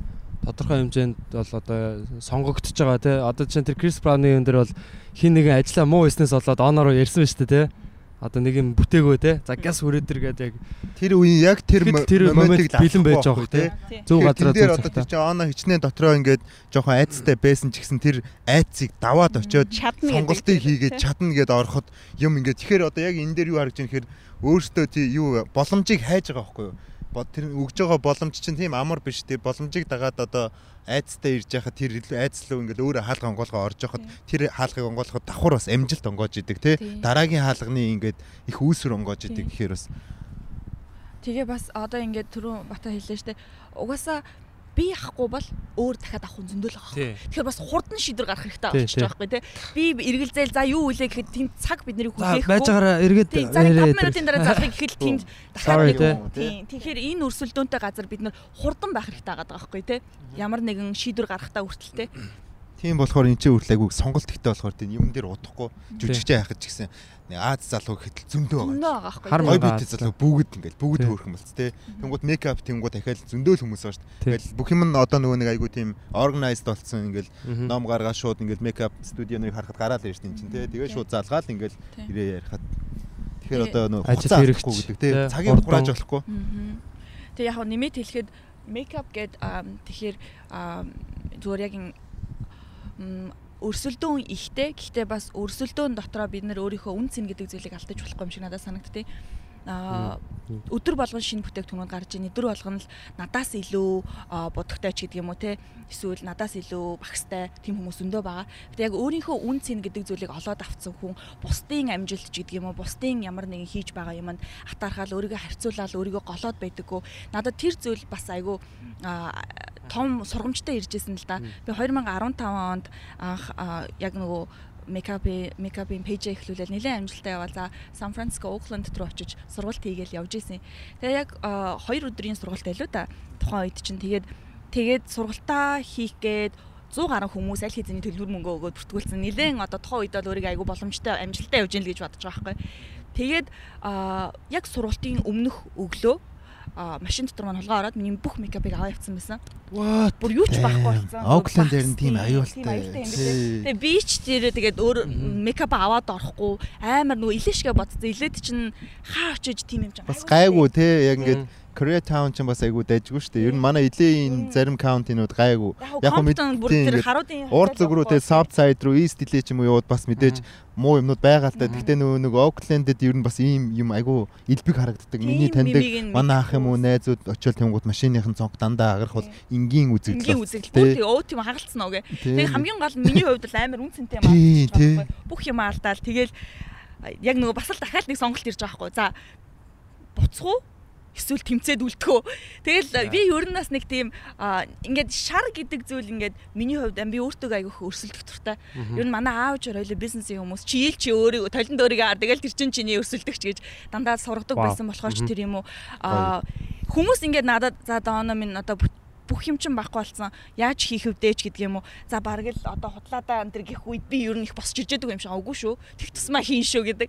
Тэгэл за ямар ч л байсан гэсэн энэ олон хүмүүс цаг заваа гаргаад төлбөр мөнгө хийцэн бахад би юмаа алдчихлаа гэд явах тийм хүн чанаргүй зан гаргаж болохгүй яадаг ч байсан үлдээд хийх ёстой гэдэг тэр шийдвэрийг гаргаад тэгэл Sephora ороод хідэн бүтээгдэхүүнүүд аваад амар ингээд хүн чинь яг тийм юмтай тулангууд а ингээд инээмэр ч юм шиг уйлмар ч юм шиг айгуу тийм шоконд ордг юм хэлээ л дээ. Тэгээ яг тэр ингээд мөч яг өмнөх өдөр нөө гэж. Яг өмнөх өдөр бүх юм баггүй. Тэгэл ингээд сургалтаа ингээл эхнийхээ өдрийг хийгээл хүмүүст ингээд тайлбарлаад хэлэхэд маш гой хүлээж авч ирсэн. Тэгээд хүмүүсийн тэр нөгөө хүлээж авч байгаа хандлага намайг үргэлжлүүлээд 2 өдөр заах айгуугаа ирч хүчийг өгчээсэн. Хүмүүс болохоор өө тийм үү ямар баларсан юм бэ? Одоо тэгээ юу ч гоо болсон хэдэн мянган долларын юм байсан бах та гэл хүмүүсийн ингээд нэг намайг тайлгаруулж байгаа нь нэг тийм окей за за. Хүмүүс ойлгож ийн гэдэг чинь маш том надад тайлгарл орж иж байгаа. Хүмүүс ойлгохгүй ямар сони юм алдсан уустай гэл те ямар нэгэн шүүлттэй биш тийм дэмжихтэй одоо спорт дэмжээ дэмнээд оо над их тэр нэг хүний нөгөө нэг ямар үнэлэгдэхгүй одоо үнэлэмж чинь тэр сэтгэлээрээ яг үг гэдэг чинь бас айгүй тийм хүчтэй зэгсэг яг тэр зүйл надад юуг амар сануулсан бэ гэхээр мейкап гэдэг бол яг ингээ хүмүүс бодохдоо бол бид нар гаднах төрхийг будаад байна гэж боддог те. Нүдийг нь ч юм уу нүрийг нь ч юм уу гэ. Гэтэ яг үнэндээ мейкап гэдэг чинь нэг талдаа терапевт байгаа даахгүй тэр хүнтэй ярилцахдаа бид нар бас сэтгэлийг нь будаад байгаа байхгүй. Вау. Тэгэхээр бид нар ингээд хин нэг ямар ч гоё эмэгтэй хүн байсан бид нар ингээд нүрийг нь будаад гаргахад тэр хүн өөрөө өөртөө итгэлгүйч гэдэг юм уу? Тэр хүн өөрөө өөрийгөө голсон өөрөө өөрийгөө одоо үзэн ядсан ч гэдэг юм тийм сэтгэлтэй байхад мянга гоё буцсан ч тэр хүн инээдэг байхгүй. Гэтэл тэр хүний зүрх сэтгэлийг нь будаад бид нэр ингээд чи үнэхээр гоё харагдаж байна. Нүд чи ямар гоё юм бэ? Зүгээр л чи ямар гоё сормостой юм бэ гэж хэлэхэл эмхтэй хүмүүс тийм үү гэл босоод ирдэг. Бид нэр тийм л сэтгэлийн хүмүүс. Тэгэхээр тэнд ингээд сэтгэлийг нь бодно гэдэг зүгээр нүрийг нь будснаас илүү чухал юм байна гэдгийг би яг тэр хүмүүсийн намайг тайтгаруулж байгаа тэр тайтгаруулаас ухаарж исэн. Тэгэл энэ миний дуудлага юм байна. Энэ яг миний пашн юм байна. Энийг би хөрвүүлжлүүлээд хийх хэрэгтэй юм байна гэх. Тэгээ ингээд ингээд бүх сургалтаа дуусаад би яг хоёр чухал зүйлийг ойлгож ирсэн байхгүй. Нэг нь юу байсан бэ гэхээр бүтээгдэхүүн оно гэдэг хүнийг тодорхойлохгүй байна. Би өнөөдөр 5000 долларын бүтээгдэхүүнтэй байсан ч 5 долларын бүтээгдэхүүнтэй байсан ч энэ зүйл миний гарт байгаа юм байна. Энэ зүйл миний толгойд байгаа юм байна. Тэгэхээр бид нар мэдлэг гэдэг зүйлийг хийцэн тохиолдолд бид нар алтан гэж байдаг юм байна гэдгийг яг ойлгож ирсэн. Тэгэхээр бүтээгдэхүүндээ амар өмнө нь би ингэж харьяалагддаг байсан байгаа байхгүй. Би сайн бүтээгдэхүүнтэй байвал сайн бодно гэ. Одоо болохоор ямар ч бүтээгдэхүүн байсан надад туршлага байна, мэдлэг байна. Би юу хийж байсан хийнэ. Чадвар нь өөртөнд байгаа те. Хиний одоо сурч боловссон юмыг хинч хулгайлж чадахгүй те. Эд зүйлс бол яг алдна бид нэр цонхын наглаад авчих. Цонхын наглаад авчих чинь те. Тэгэхээр толгойг нь онгоол авч чадахгүй шүү дээ. Яг үнэ. Тэгэхээр тэн дээр бас ингээд бодох үед надад юу гэж бодогдсон бэ гэхээр бид нар яг үн цэн гэдэг зүйлийг олж авах хэрэгтэй. Би хинбэ гэдгийг олж авах шингээж. Тэг өөрийнхөө чадварыг хүн ямар үед өөртөө итгэлтэй байдаг вэ гэхээр хүн чаддаг юм хийх үедээ л өөртөө итгэлтэй байдаг те. Тэгэхээр яг өөртөө итгэлтэй байдлыг олж авахын тулд бид нар ямарваа нэгэн зүйлийг гүйцэтгэл сайтай хийнэ гэ. Надад тэр үг их таалагдчихсан. Бид нар альва зүйлийг алдахгүй болсноо алдахгүй болтлоо хийсэн үед л тэр зүйл мэдлэг болж орж ирж байдаг гэдэг. Алдаад байвал тэр яг бүрэн мэдлэг биш л байгаа байхгүй тий. Тэгэхээр тэр хүлтэр зүтгэх ёстой юм байна гэдэг тэр зүйлийг бас хүлээж аваад тэгээ тэр надад амар гоё за оноо би үргэлжлүүлэл зүтгэх ёстой юм байна. Тэгжээж л би энэ тогоон чанагдаж өрсөлдөх юм байна. За бас мэдээж дараагийн нэг ухаарсан зүйл юу байсан бэ гэхээр тууштай байдал.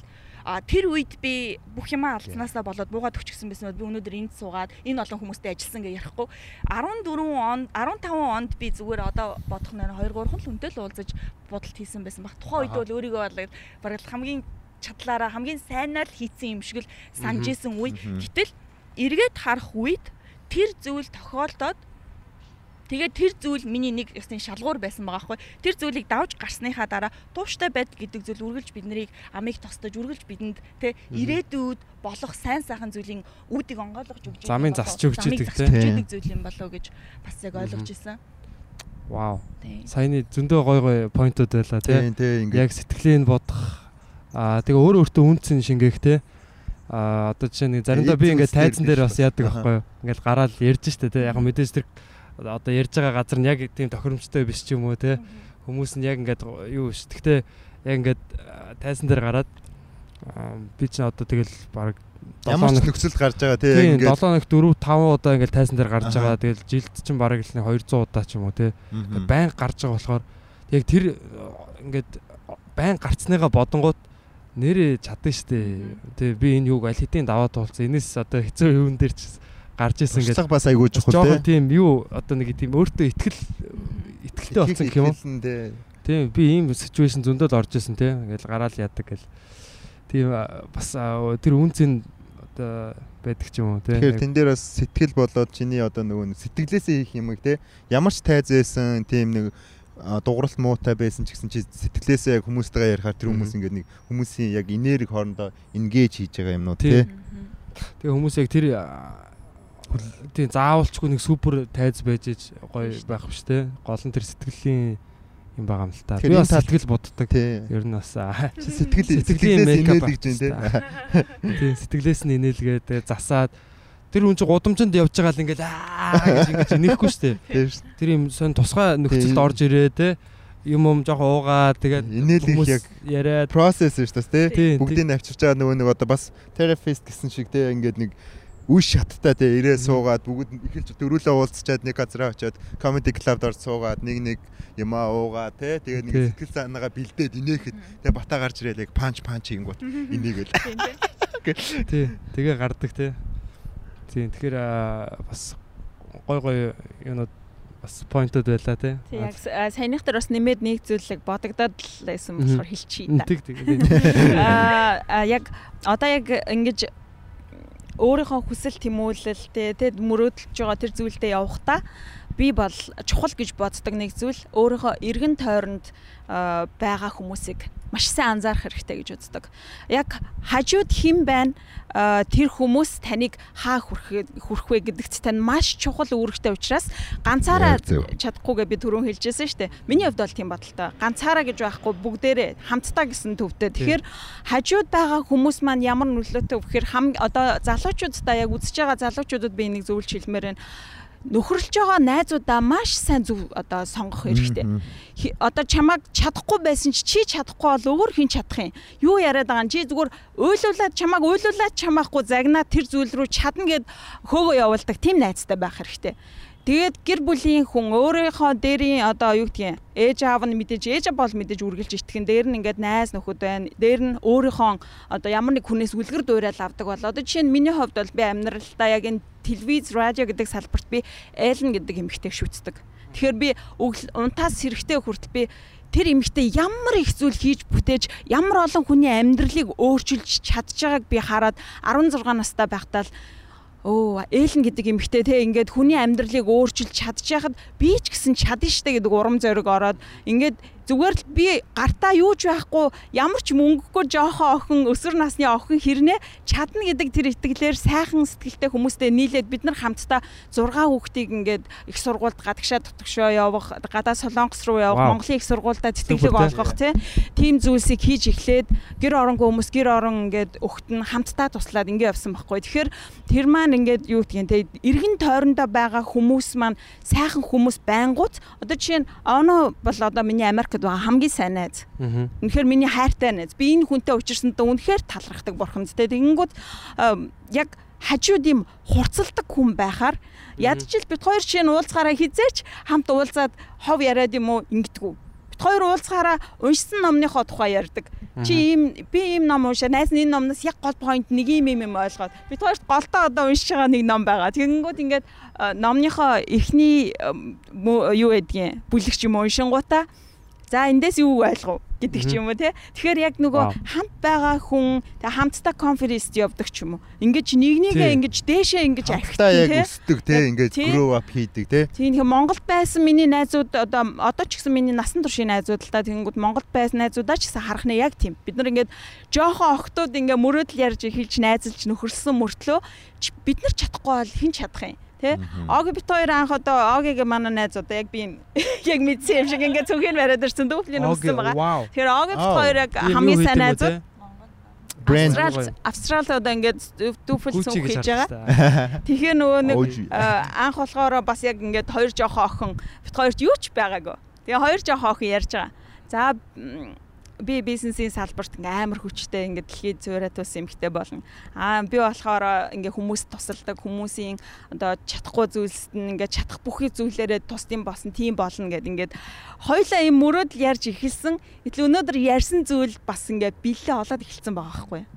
Тэгэхээр энэ хүний тарих юу сэтгэн хүн амаараа юу ярина энэ дотроо юу бодно тэр хамгийн чухал бас хажууд байгаа хүмүүсийн нөлөө бүр маш чухал.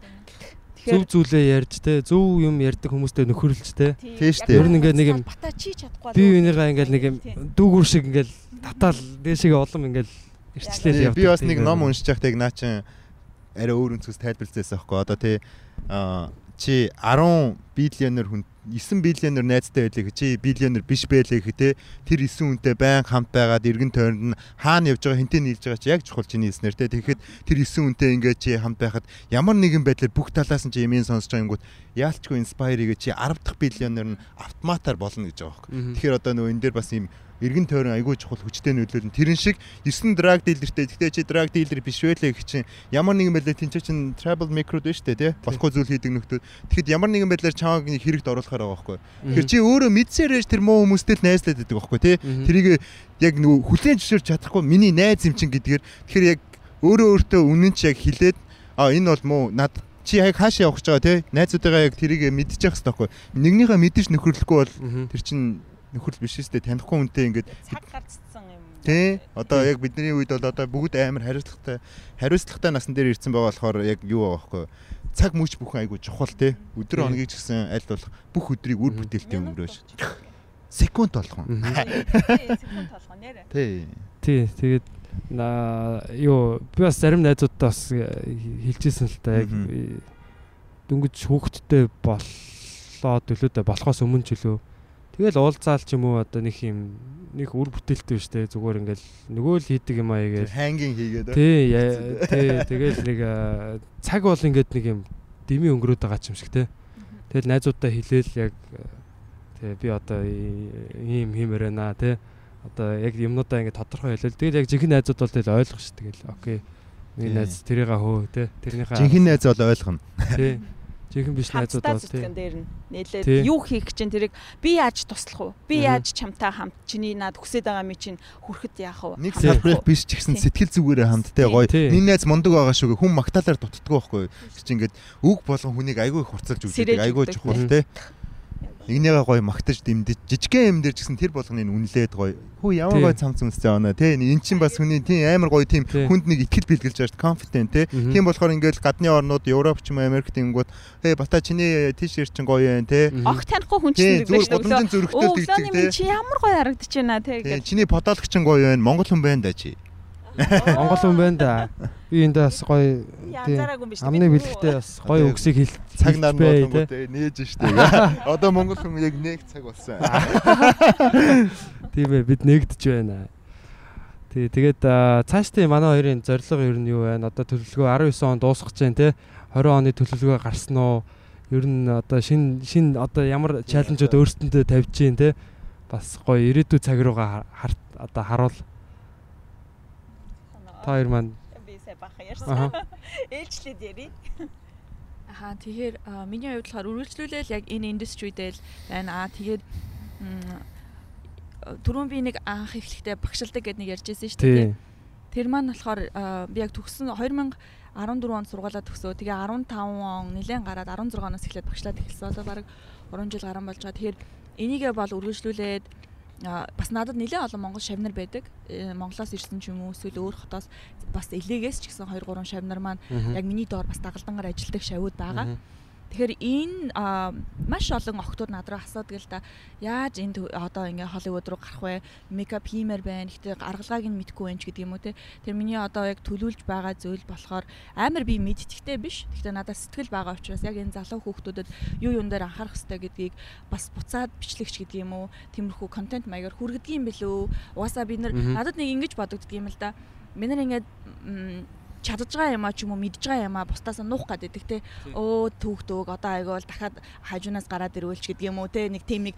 Гэхдээ яг үнийг хэлэхэд энэ дээр өчнөө зай байгаа байхгүй хамтдаа гармаар байгаа байхгүй тэгэхээр яг тэр тал дээр би бас илүү бодож байгаа. Тэгээд би бас мейкапаар төгснөөхөө дараа кино хувиргалтаар төгссөн гэжсэн одоо бас миний нэг бодож байгаа мөрөөдөл гэх юм бол бас нэг гоё э, Холливуудын хэмжээний гоё кинон дээр будалд хийж ажиллах юмсан гэж бодож байгаа урт хугацааны кинон дээр. Тийм тэр бол одоо бол яг миний дараагийн төлөвлөгөөнд орчоо явж байгаа.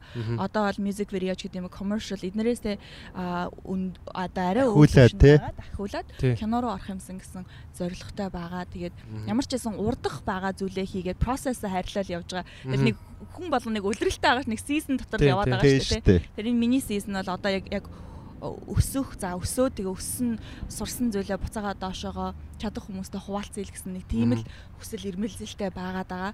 Тийм тэгээд ам, Америк сургуульд ингээд багшилдаг гэдэг юм маань бас тэр болгон хүмүүс мэдээд байдаг үл аюу олон хүмүүс надаас бас асуугаад байдаг. Яаж одоо мейкап сурах вэ? Лос Анжелес ямар сургууль байдаг вэ гэх. Тэгээ хэрвээ одоо манай битгий сонсоос бас мейкап сонирхож байгаа охтууд байгаа бол Майкл Винсент гэдэг одоо миний заадаг сургууль байгаа. Би бас монгол оюутнууд монгол хэлээр заадаг. А гадаад оюутнууд англи хэлээр заадаг. Супер. Тийм сүүлийн одоо 3 жил гадаад оюутнуудад заагаад тэгээ нөгөө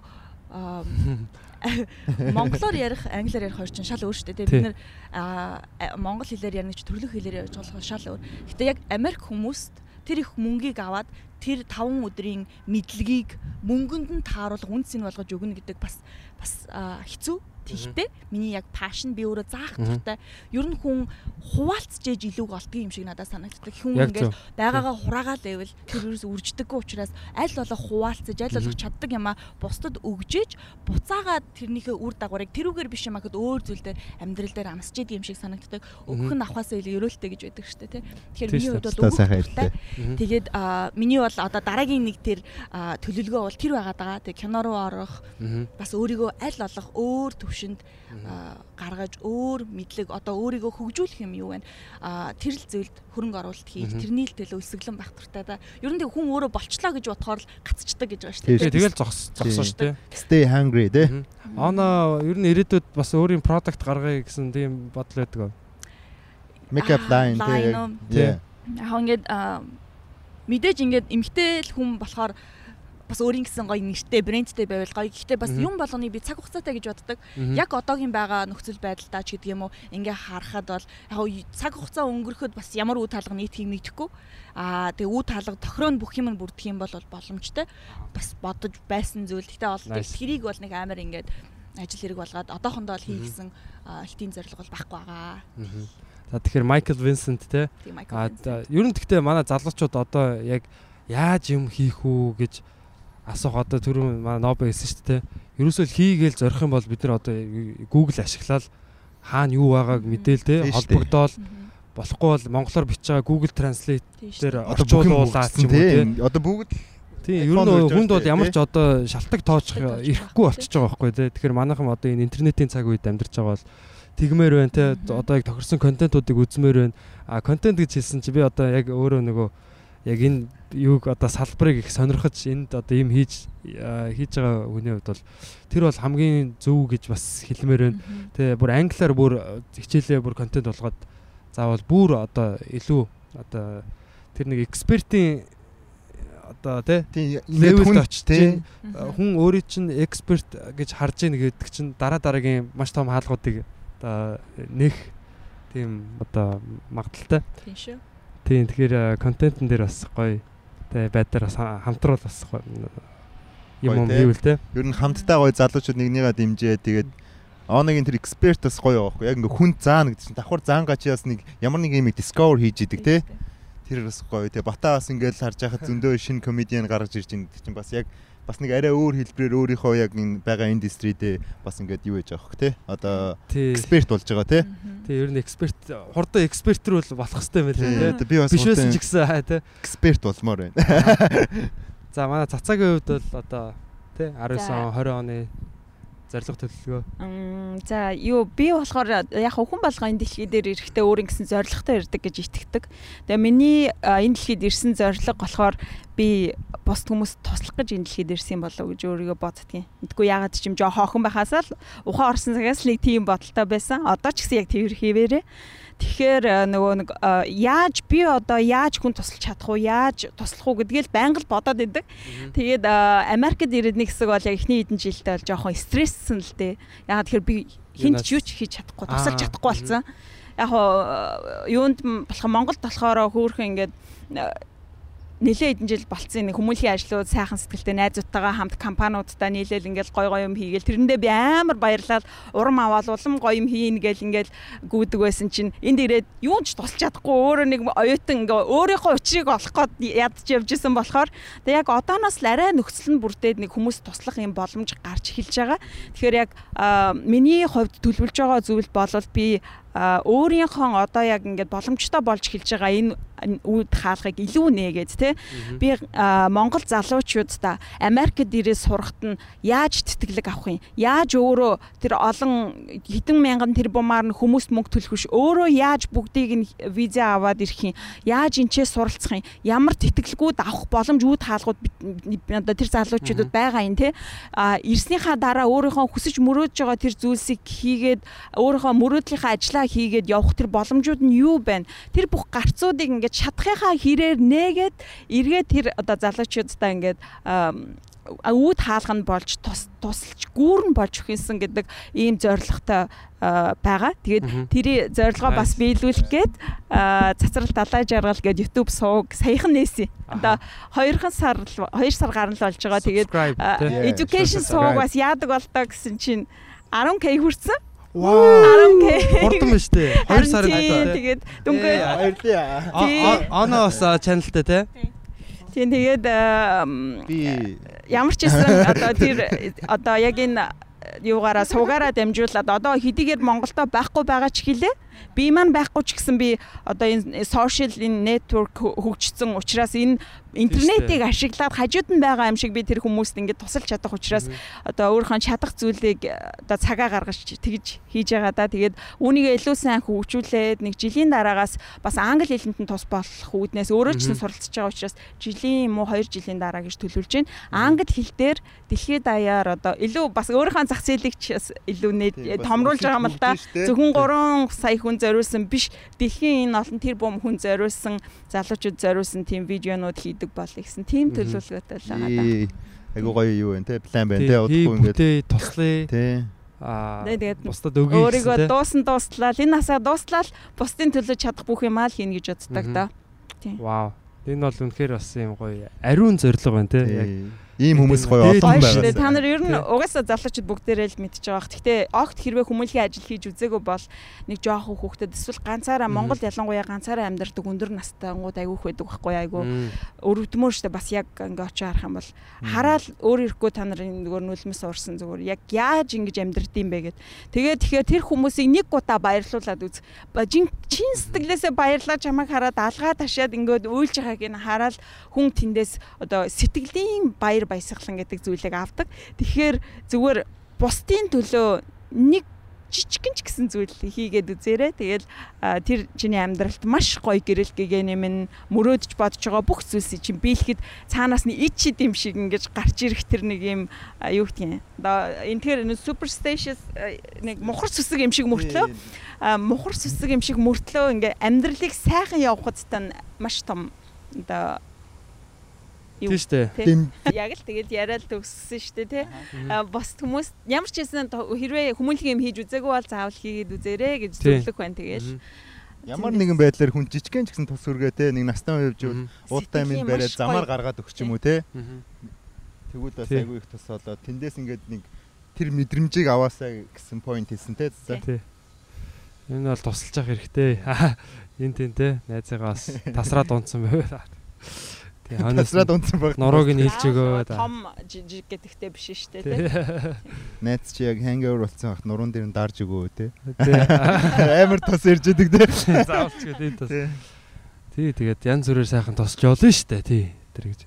Бас манай эс өгнөгээ групп байгаа бас тусалж байгаа бас олон хүн тус болсон. Тэр энэ дээр яг тийм нэг үг шүү дээ. Жок. Амжилт гэдэг бол тий амжилт гэдэг зүйл бол чи хэр их мөнгө олдог гэдэг тухай биш. Э, Нөгөө англи дээр нь л уншижсэн л та энэ үгийг. Амжилт гэдэг бол чи хичнээн хүний амьдралд өөрчлөлт хийж чадах вэ? Э, өөрчлөлт оруулж чадаж байгаагаас чиний амжилтыг дүгнэнэ гэж байдаг тий. Тэгэхээр яг зөвхөн мөнгөний тухай бодох биш тий. Би яаж хүнд одоо жаахан ч гэсэн тус болж болох вэ? Би яаж энэ хүний амьдрал жоохон ч гэсэн эргээр нөлөөлж чадах вэ гэдэг талаас нь л харах юм л да. Зүрх сэтгэлээ нээх хэрэгтэй юм шүү те. Зарим хүмүүс чинь нэг юм хаалттай байгаад байж те. Яа би би л одоо ингээл те на- намайг л ингэх гээд байна ч гэдэг. Нэг Жохон нэг юм Яг хоо нөгөө бол байгаа нээж өгс. яг тий нөгөө нэг оноо бас их түрүүн ярьжсэн шүү дээ. Ингээ нөгөө хүн өөртөө жоохон ингээ айлт айгаад бас өөртөө итгэх итгэл жоохон а, ингээд байхгүй үе бас хүмүүс байдаг. Тийм зүйл битгий байгаасаа гэдэг яг л тэр л ахгүй юу. Өөртөө итгээд а, жишээ нь тэр одоо хүмүүлийн зүйл гэхээр заавал нэг амар том юм бодохгүйгээр гар хоосон байсан ч гэсэн ингээ хамт нийлээ сайхан сэтгэлтэй хүмүүстэй нийлчих юм бол хамтдаа юм хийж чадах учраас.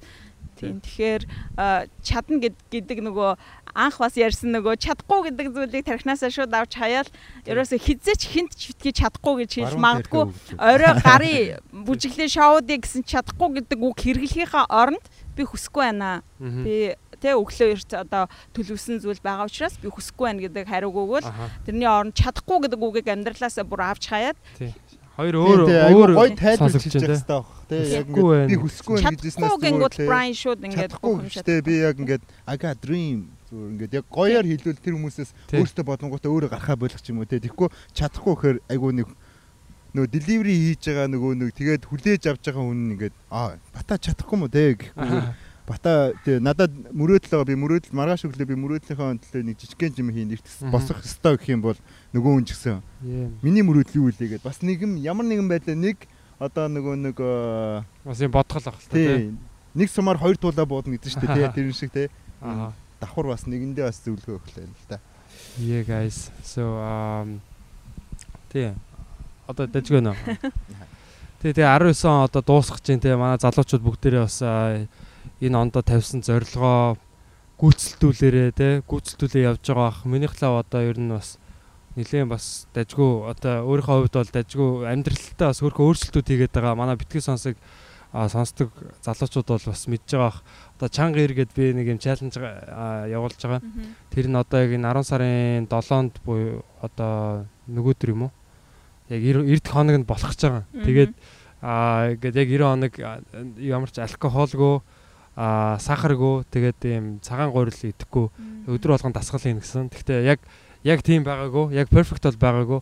Сая бас төрсөн өдөр өдөр болоод бас жоохон юу тэгээ энд ирээд бас жоо фаст фуд идсэн. Тэгтээ тэгтээ яг нөгөө юунд бол орцсон байгаа гоё хөвшилд орсон байгаа. Тэгээд аа маа залуучууд бас те би бэлдэр одоо юу гэдгийг хийж байгаа юм аа харилцаанууд те найз нөхөд төрөл ажлын одоо хамтрагч нар энэ бүх хүмүүсээ бас гоё одоо энэ жил улам ингээд гоё аа next level-д гаргаад те өөрийгөө next level-д гаргаад бас 19 хоног амжилттай дуусгаарай гэж бас Тэгээ 20 оноо маш олон төлөвлөгөөтэй амжилттай эхлүүл хаалгаа нэгэрээ тий. Тэгээ бидний жил ирэх гээд штэ тий. Аха. Яг би бас төгсгөлөө үгээ хэлчих. Тэ ингээд ээжлээд явж байгаа. Мөн одоо хамгийн сүүл Yeah. Гуулгаад ороод ирлээ. Тэгэхээр нөгөө нэг яг он дуусж байгаа шинэ он эхэлж байгаа гэдэг дээр ярьж байгаа юм чи би саяхан бас яг 7 хоног одоо 27 хоногийн өмнө юм байна. Дэлхийн эмэгтэйчүүдийн уулзалт гэж жилд нэг удаа Америкийн нэгдсэн улсад болдог энэ арга хэмжээнд оролцох юм сайхан боломж олдоод тэгээд Монгол улсаас ингээд оролцсон. Тэгээд яг тэрэн дээр хэлсэн маш том одоо авууштай зүйлсийн нэг нь юу байсан бэ гэхээр хэрвээ өөрийгөө амжилттайгаар харж байгаа бол хэрвээ өөрийгөө ирээдүйд дэлхийн лидерүүдийн нэг болно гэж төсөөлж байгаа бол хүн нэг 7 хоног, нэг сар, нэг жил гэж харах биш. Long term өөрөө дандаа тийм мөрөдөлтөй байх хэрэгтэй гэж байгаа байхгүй. Тэгэхээр би бол яг тэрийг сонсоод нэрэл тийм шүү. Яг гоо миний хувьд баг бахаас ээж хоёр эмгтэй хүн жоох ингээд жижиг деталь болгонд анхаарал өгдөг тал байдгийн шүү. Тийм болохоор миний охин эрэгтэй хүний дайтай ядаж миний охин 5 жилийн дараа би тэгчинтэй 10 жилийн дараа би тэгэндээ гэдэг бодолтой байгаараа гэж намайг өсгсөн болохоор яг тэр бас надад ойрхон буусан. Тэгэхээр залуучуудаа хэлэхэд чи байхгүй болцсон байсан ч гэсэн чиний хүүхэд үлдэхэд бид энэ яах вүлээ гэдэг тэр зүйлсийн тухай те бүр за бүр байг 10 жилийн дараа би яг тийм юмд хүрэн шүү гэж төлөвлөөд тэгээд тэрнийхээ дотор жил жилээр нь тэгээд сар сараар нь болол те тэгээд хичээгээрэй л гэж зөвлөх байна. Том те таасан дээр буулгачих хэрэгтэй те. Зүгээр пак гээл 10 жилийн дараа тийм болцсон байна гэж. Тэгэхгүй толгойн дотор ингээл янз бүрийн сонирхолтой ер нь биелдэж шít. Надад бас зөндөө тийм өөрчлөлтүүд байгаа л да ингээд би анх тийм байхад тэгин би тэгтээ бага бахта ер нь бас боддог гэсэн яг одоо ингээд нобо те энэ нобо шиг л ах болохыг боддог гэсэн. Тэгээ ямар нэгэн байдлаар энэ хэмжээндээ үрцэн тэр вижлээ санаж байгаа болохоор тэгээд би бас өөртөө айгу тийм аа баяртай байдаг. Өөрийнхөө эхний бодож исэн левел ингээд юмдаа хүрээл тэгээд баг бахта төсөөлжсэн ингээд дандаа би айл болох зургаар ч юм уу юмар ингээд өөртөө ремайнд хийх гэж сануулах гад өрөөндөө ч юм уу эн тэн тавьчихдаг л да. Тэгээ баян ингээд хажуугаар зурж явах төрөлтэй ингээд орж идэг яг ингээд юу юу гэдэг вэ яг тэр зураг нь Одоо зураг уу? Нууц шүү. Нууцаа. Чи дараа нь маад ирж байгаад шууд камерт орж биччихлээ. Тий. Дээр юу өчтөр төгсөөгийн даас ороход те маа одоо Монгол улсын гавь тамирчинд төгс цагт тий шүү. Аа гэрт нь ороход бол ингээ Алигийн зураг гэж Мухаммед Алигийн те эхний раунд эхний цохилт гэсэн юм билүү те эхний минутанд минутанд нокаут хийсэн яг тэр зураг нь. Тэгэл нэг тиймэрхүү юм бас харахаар ингээ нэг тийм Яаж level нь хүн бас inspire хийж байгаа тэндээс хараа. Тэгээд яг хажуудлын төгсөөгийн нөгөө Vegas-ийн тулааныг айгуу гоёор зураг өгсөн байсан. Тэрийг бас харстай. Өөртөө ер нь тэр нэг амжилтуудаа ер нь сануулж явах хэрэгтэй юм шиг байна тий. Бас нэрээ би бас нэрэл Крис Брауныг тэр юмнуудыг нөгөө даалт хийх биш те ил байдал ингээ өөртөө байн сануулж авах юм хүний нөгөө тий яг тэр нөгөө тэрийг ингээд сануулах юу нь өөр байгаа байхгүй юу. Батагийн хувьд бол байнга ингэж харах тий нобоч гэсэн тийм юм шүү дээ. Ер нь бол харж иж ингэж яадаг. А миний хувьд би болохоор өөрөөхдөө төлөвлөдөг бас ярьдаг. Ойрын хүмүүстэй би ийм юм хийх гэж байгаа. Тэг ярьсан болохоор би тэрийг айгүй ярьдаг учраас тэрнийхээ араас ингээ хөөцөлтөө л байдаг өөрөө хариуцлага нэмэгдэж байна. Би ярьсан юм чинь би тэрэндээ заавал хүрэх ёстой. Би ярьсандаа заавал хүрнэ. Хүрч чадахгүй бол бас хэцүү шүү дээ. Тэгээд яг яг энэ айгуу сонио. Монголд ирэхийн өмнө би Монголын ичтэй телевиз дээр нэг эмэгтэйчүүдийн нэвтрүүлэг өргөдөж орохгүй юу?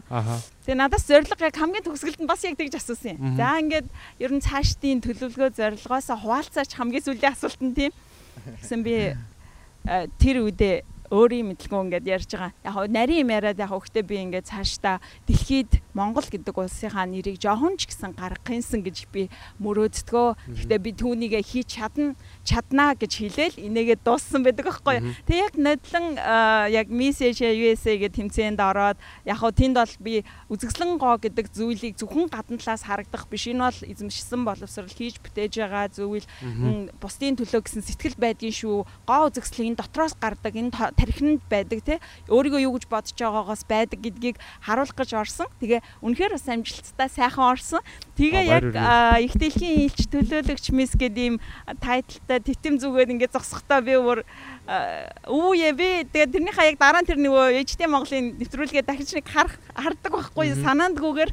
Тэгээд хүй би ийм юм ярьсан байсан чи нэрээ би өөрөө мэдлгүйгээр нөгөө Монгол улсын гэдэг нэрийг бас ингээ гаргацсан байгаа байхгүй жоохон ч гэсэн тий. Тэгэхээр чин хүн одоо зурдаг бол зургаараа тэр төлөвлөгөөгөө зур. Эсвэл одоо бичиж заавал сандаг бол бичээд тий.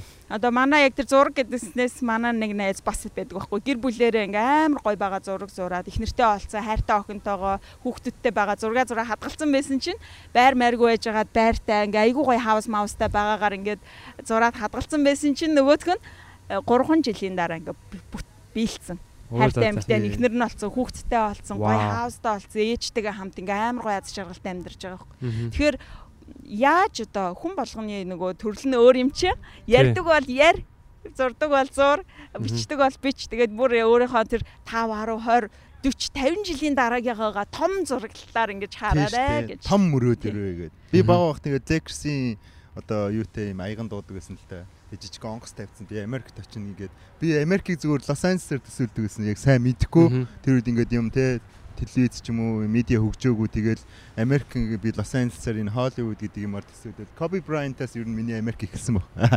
Илүү одоо орж гисэн. Яа би баахта аягүй сакс тоглодог гэсэн.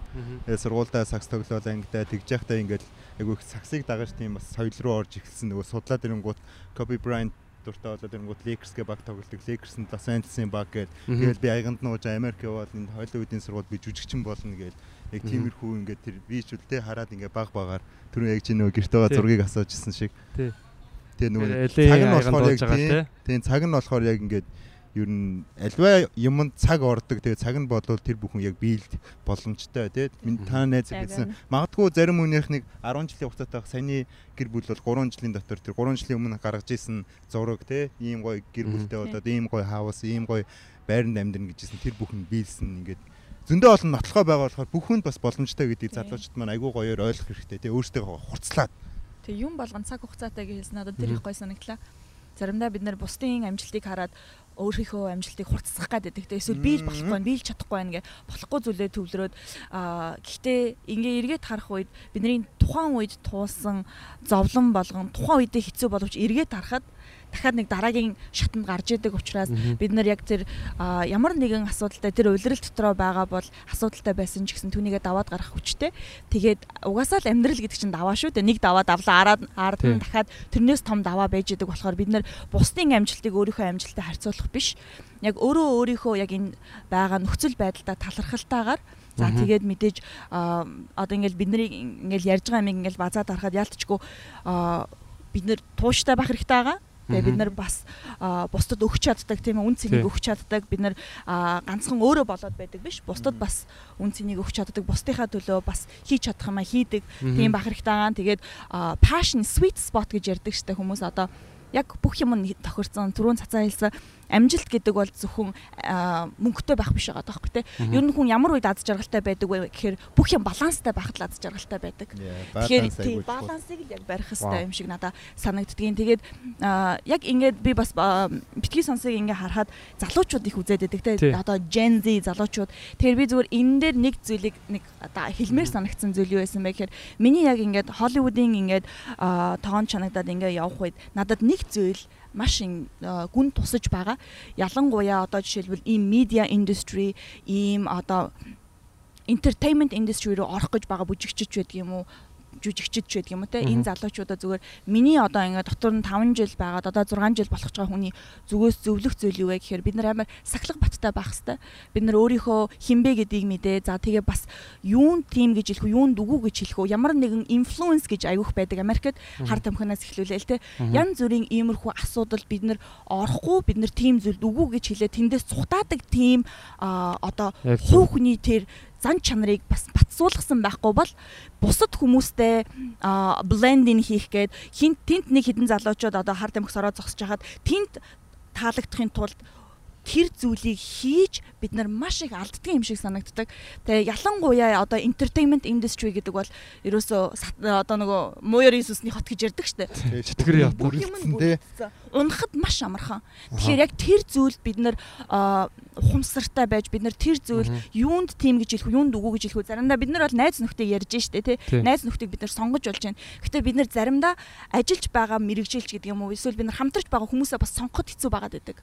Аа тэнд ингээд миний хувьд бас нэлээд олон тийм асуудлуудаас болоод өөрийнхөө яг миний хувьд надад нэг value гэж байгаа шүү дээ. Үнцэн надад нэг тийм хил хязгаар гэж зүйл байгаа.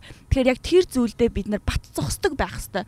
Тэгээ би нөгөө үнцэн одоо нөгөө өөрийнхөө чадварыг мэддэг байгаараа гэж хэлээд байсан маань ямар учиртай вэ гэхээр би гэдэг хүн оноо гэдэг хүн өөрийнхөө чадварыг мэдж байгаа бол би өөрийнхөө мэдлэгийг мэдж байгаа бол би өөрөө хинбэ гэдгээ мэдж байгаа бол хин нэг нь таалагдах гэж тэр зүйлийг хийх шаардлагагүй л байгаа байхгүй. Тэгэхээр тэрийг би бас сануулж хэлмээр байна. Одоо ингээл мэдхгүйгээс болоод орж ирэл өө энэ энэ зүйлийг одоо weed ч гэдэм үү ямар нэгэн мансууруулах байцыг те өө хэрэглээд үзчих. Тэгээ зүгээр л үзчих гэдэг те. Үзчих гэдэг зүйлээс л үргэлжлүүлэх тэр нэг ихтэл гарч ирдэг учраас боломжтой бол цухтааж яваарай л гэж залуучуудаа захимаар байна. Тэгээд мэдээж хөдөлмөр маш чухал. Бүх зүйл угаасаа хөдөлмөрлөлтөд ирж байгаа учраас залуучуудаа хөдөлмөрлөөрөө заримдаа ингээ бид нар амар их юм хүсээд идэг мөртлөө хийж өгдөггүй те. Түрүүн ингээл босоод ямар ч хэлээс өглөө босоод хүртэл хийх төлөвлөгөөтэй зоригтой байгаад зоригтой амьдраад баг багаар явж итэл тэгээд тэр том зураг өөрөө амьдрал дээр биелээ олж идэг юм шиг байна. Тэрнээс ш өглөө босоод нөгөө хэлгээр бата комеди болоо би мейкап артист болоогүй эн чинь процесс байгаад байгаа байхгүй. За ордог тий. Сахлах бат. Тэр бол айгүй баттай хөдөлмөрлөөрөө гэдэг яг поинтыг би оног юунаас харлаа л да. Мэдээж бид нар айгүй их гой хөдөлмөрлөж байгаа сахлах батгүй бол жишээ нь одоо тамирчид байна тий. Тамирчид ингээл болохгүй юм хэрэглэхэд одоо жишээ нь айгүй дэлхийн зах зээлд айгүй өргөн яригдж байгаа юм л драг тий.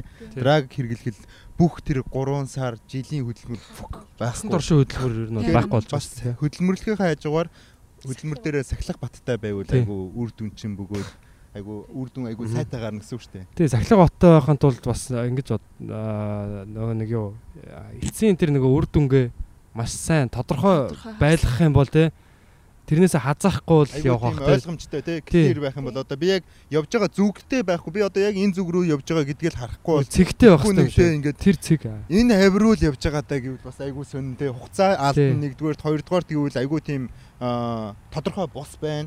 Тэнгууч яг ингээд ойлгоцсон зам руугаа явж байгаа бол тэр ингээд замаасаа гарсан ч гэсэн буцаад нөгөө зүгөө олоход амар байгаа байхгүй. Тэгэхгүй ийшээ гарснаа шин зүг болоод ийшээ ингээ яваад тэгвэл тэр чинь тэгээ сатаар нь те сатаар нь хугацаа алдна. Тэн зүгээ мартагдана. Яг тийм байна. Окей тэгээд манай залуус бас те энэ ярианаас гоё зүйл авааштай бас гоё юунууд авсан бах гэж бодож байна.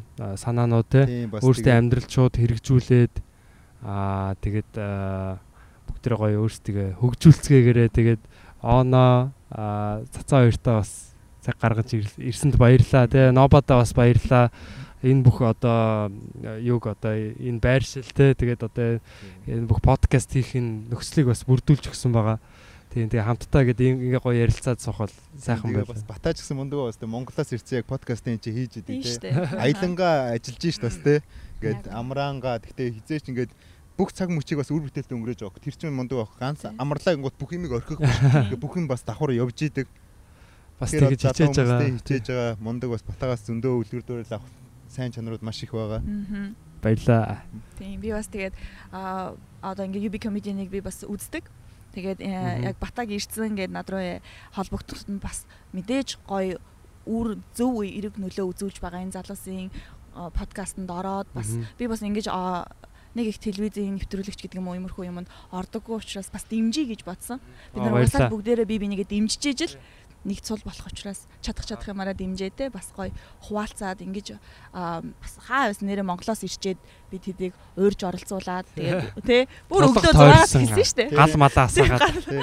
Тулга тойрсон подкаст. Тий. Тойрсон, тий. Тэгээ оногийн тэр мөн чанар айгуу гоё байдаг аа. Би бас битээр таньдгүй байхад анх уулзсан бас ингээд ажлын дагуу уулзсан те. Ингээд би шорт фильм хийжсэндээ мейкап артист тэр ингээд тухайд хэрэг болоод ингээд яхта би ингээд хүмүүс хайдснаа гинт бодсон байхгүй ингээд оноо ингээд би ингээд сошиал медиас оног мэдээл анх тэгээ яасан чи манай хэд маань найзууд гээл бид нар бас хоорондоо найзууд тэгээ би оноос ингээд асуугаа те ингээд скежул чи ямар хувэ найз ийм ийм прожектн дээр ийм ийм хийдэг юм аа би ингээд киноны сургууль сурж байгаа одоо төгсөх болох ч байгаа ингээд Мгм. чухал прожектн дээр ажиллаж байгаа ингээд чиний скежул таарж аваад найзтайгаа ийм спорт те дэмжлэг үзүүлэх үү ингээд хамтрах уу гэдгсэн оноо айгүй гоёор хүлээж аваа тэгээд манай сетэн дээр зөвхөн хоёрхан монгол хүн байсан тэр нь битээр байсан тэгээд надад амар гоё илгэнсэг байсан Pay off дээр үү? тий Оо зүг зүг. нөгөө нөгөө pay off явсаар л Тий. үргэлжлээд Тий. Тэ high hand гэж гэдэг тий. киноны, тий. оноо битээр ажиллаа дараа нь тэр нөгөө би сая ярьсан нөгөө music video хийсэн шүү дээ тэр маань бас ингээд Монголоос айгүй олон хүмүүс айгүй гой хүлээж аваад сонсож байгаа дуу болсон байгаа байхгүй тэгээд батаа мэдж байгаа байхгүй Тий. Янзын. Окей, тэгээд аа, баярлалаа залуусаа тий. Та бүхэнд бас амжилт хүсье. Тий. Манай аа, Оногийн YouTube channel нь Оноо оюун жаргал. Ono оюун жаргал. Тий, Noba Нобогийн YouTube channel on the way on the way тий. I am Noba Instagram дээр байгаа. Манай цацаа бол бас Аа, channelтай. Тийм цацрал далай жаргал гэд нэр нэр дээр байгаа. Тийм Тий. тэгээд урьж оролцуулсанд маш их баярлалаа. Тэгэхээр залуучууд та хүсэл мөрөөдөлтөө айхгүйгээр зөвхөн Монголын 3 сая биш дэлхийн 7.5 тэрбум хүмүүсийн дунд өөрийгөө манлайлж байгаагаар төсөөлөд хүчтэй зөрөгтэй байгаараа гэж хэлмээр байна. Тэгээд баярлалаа.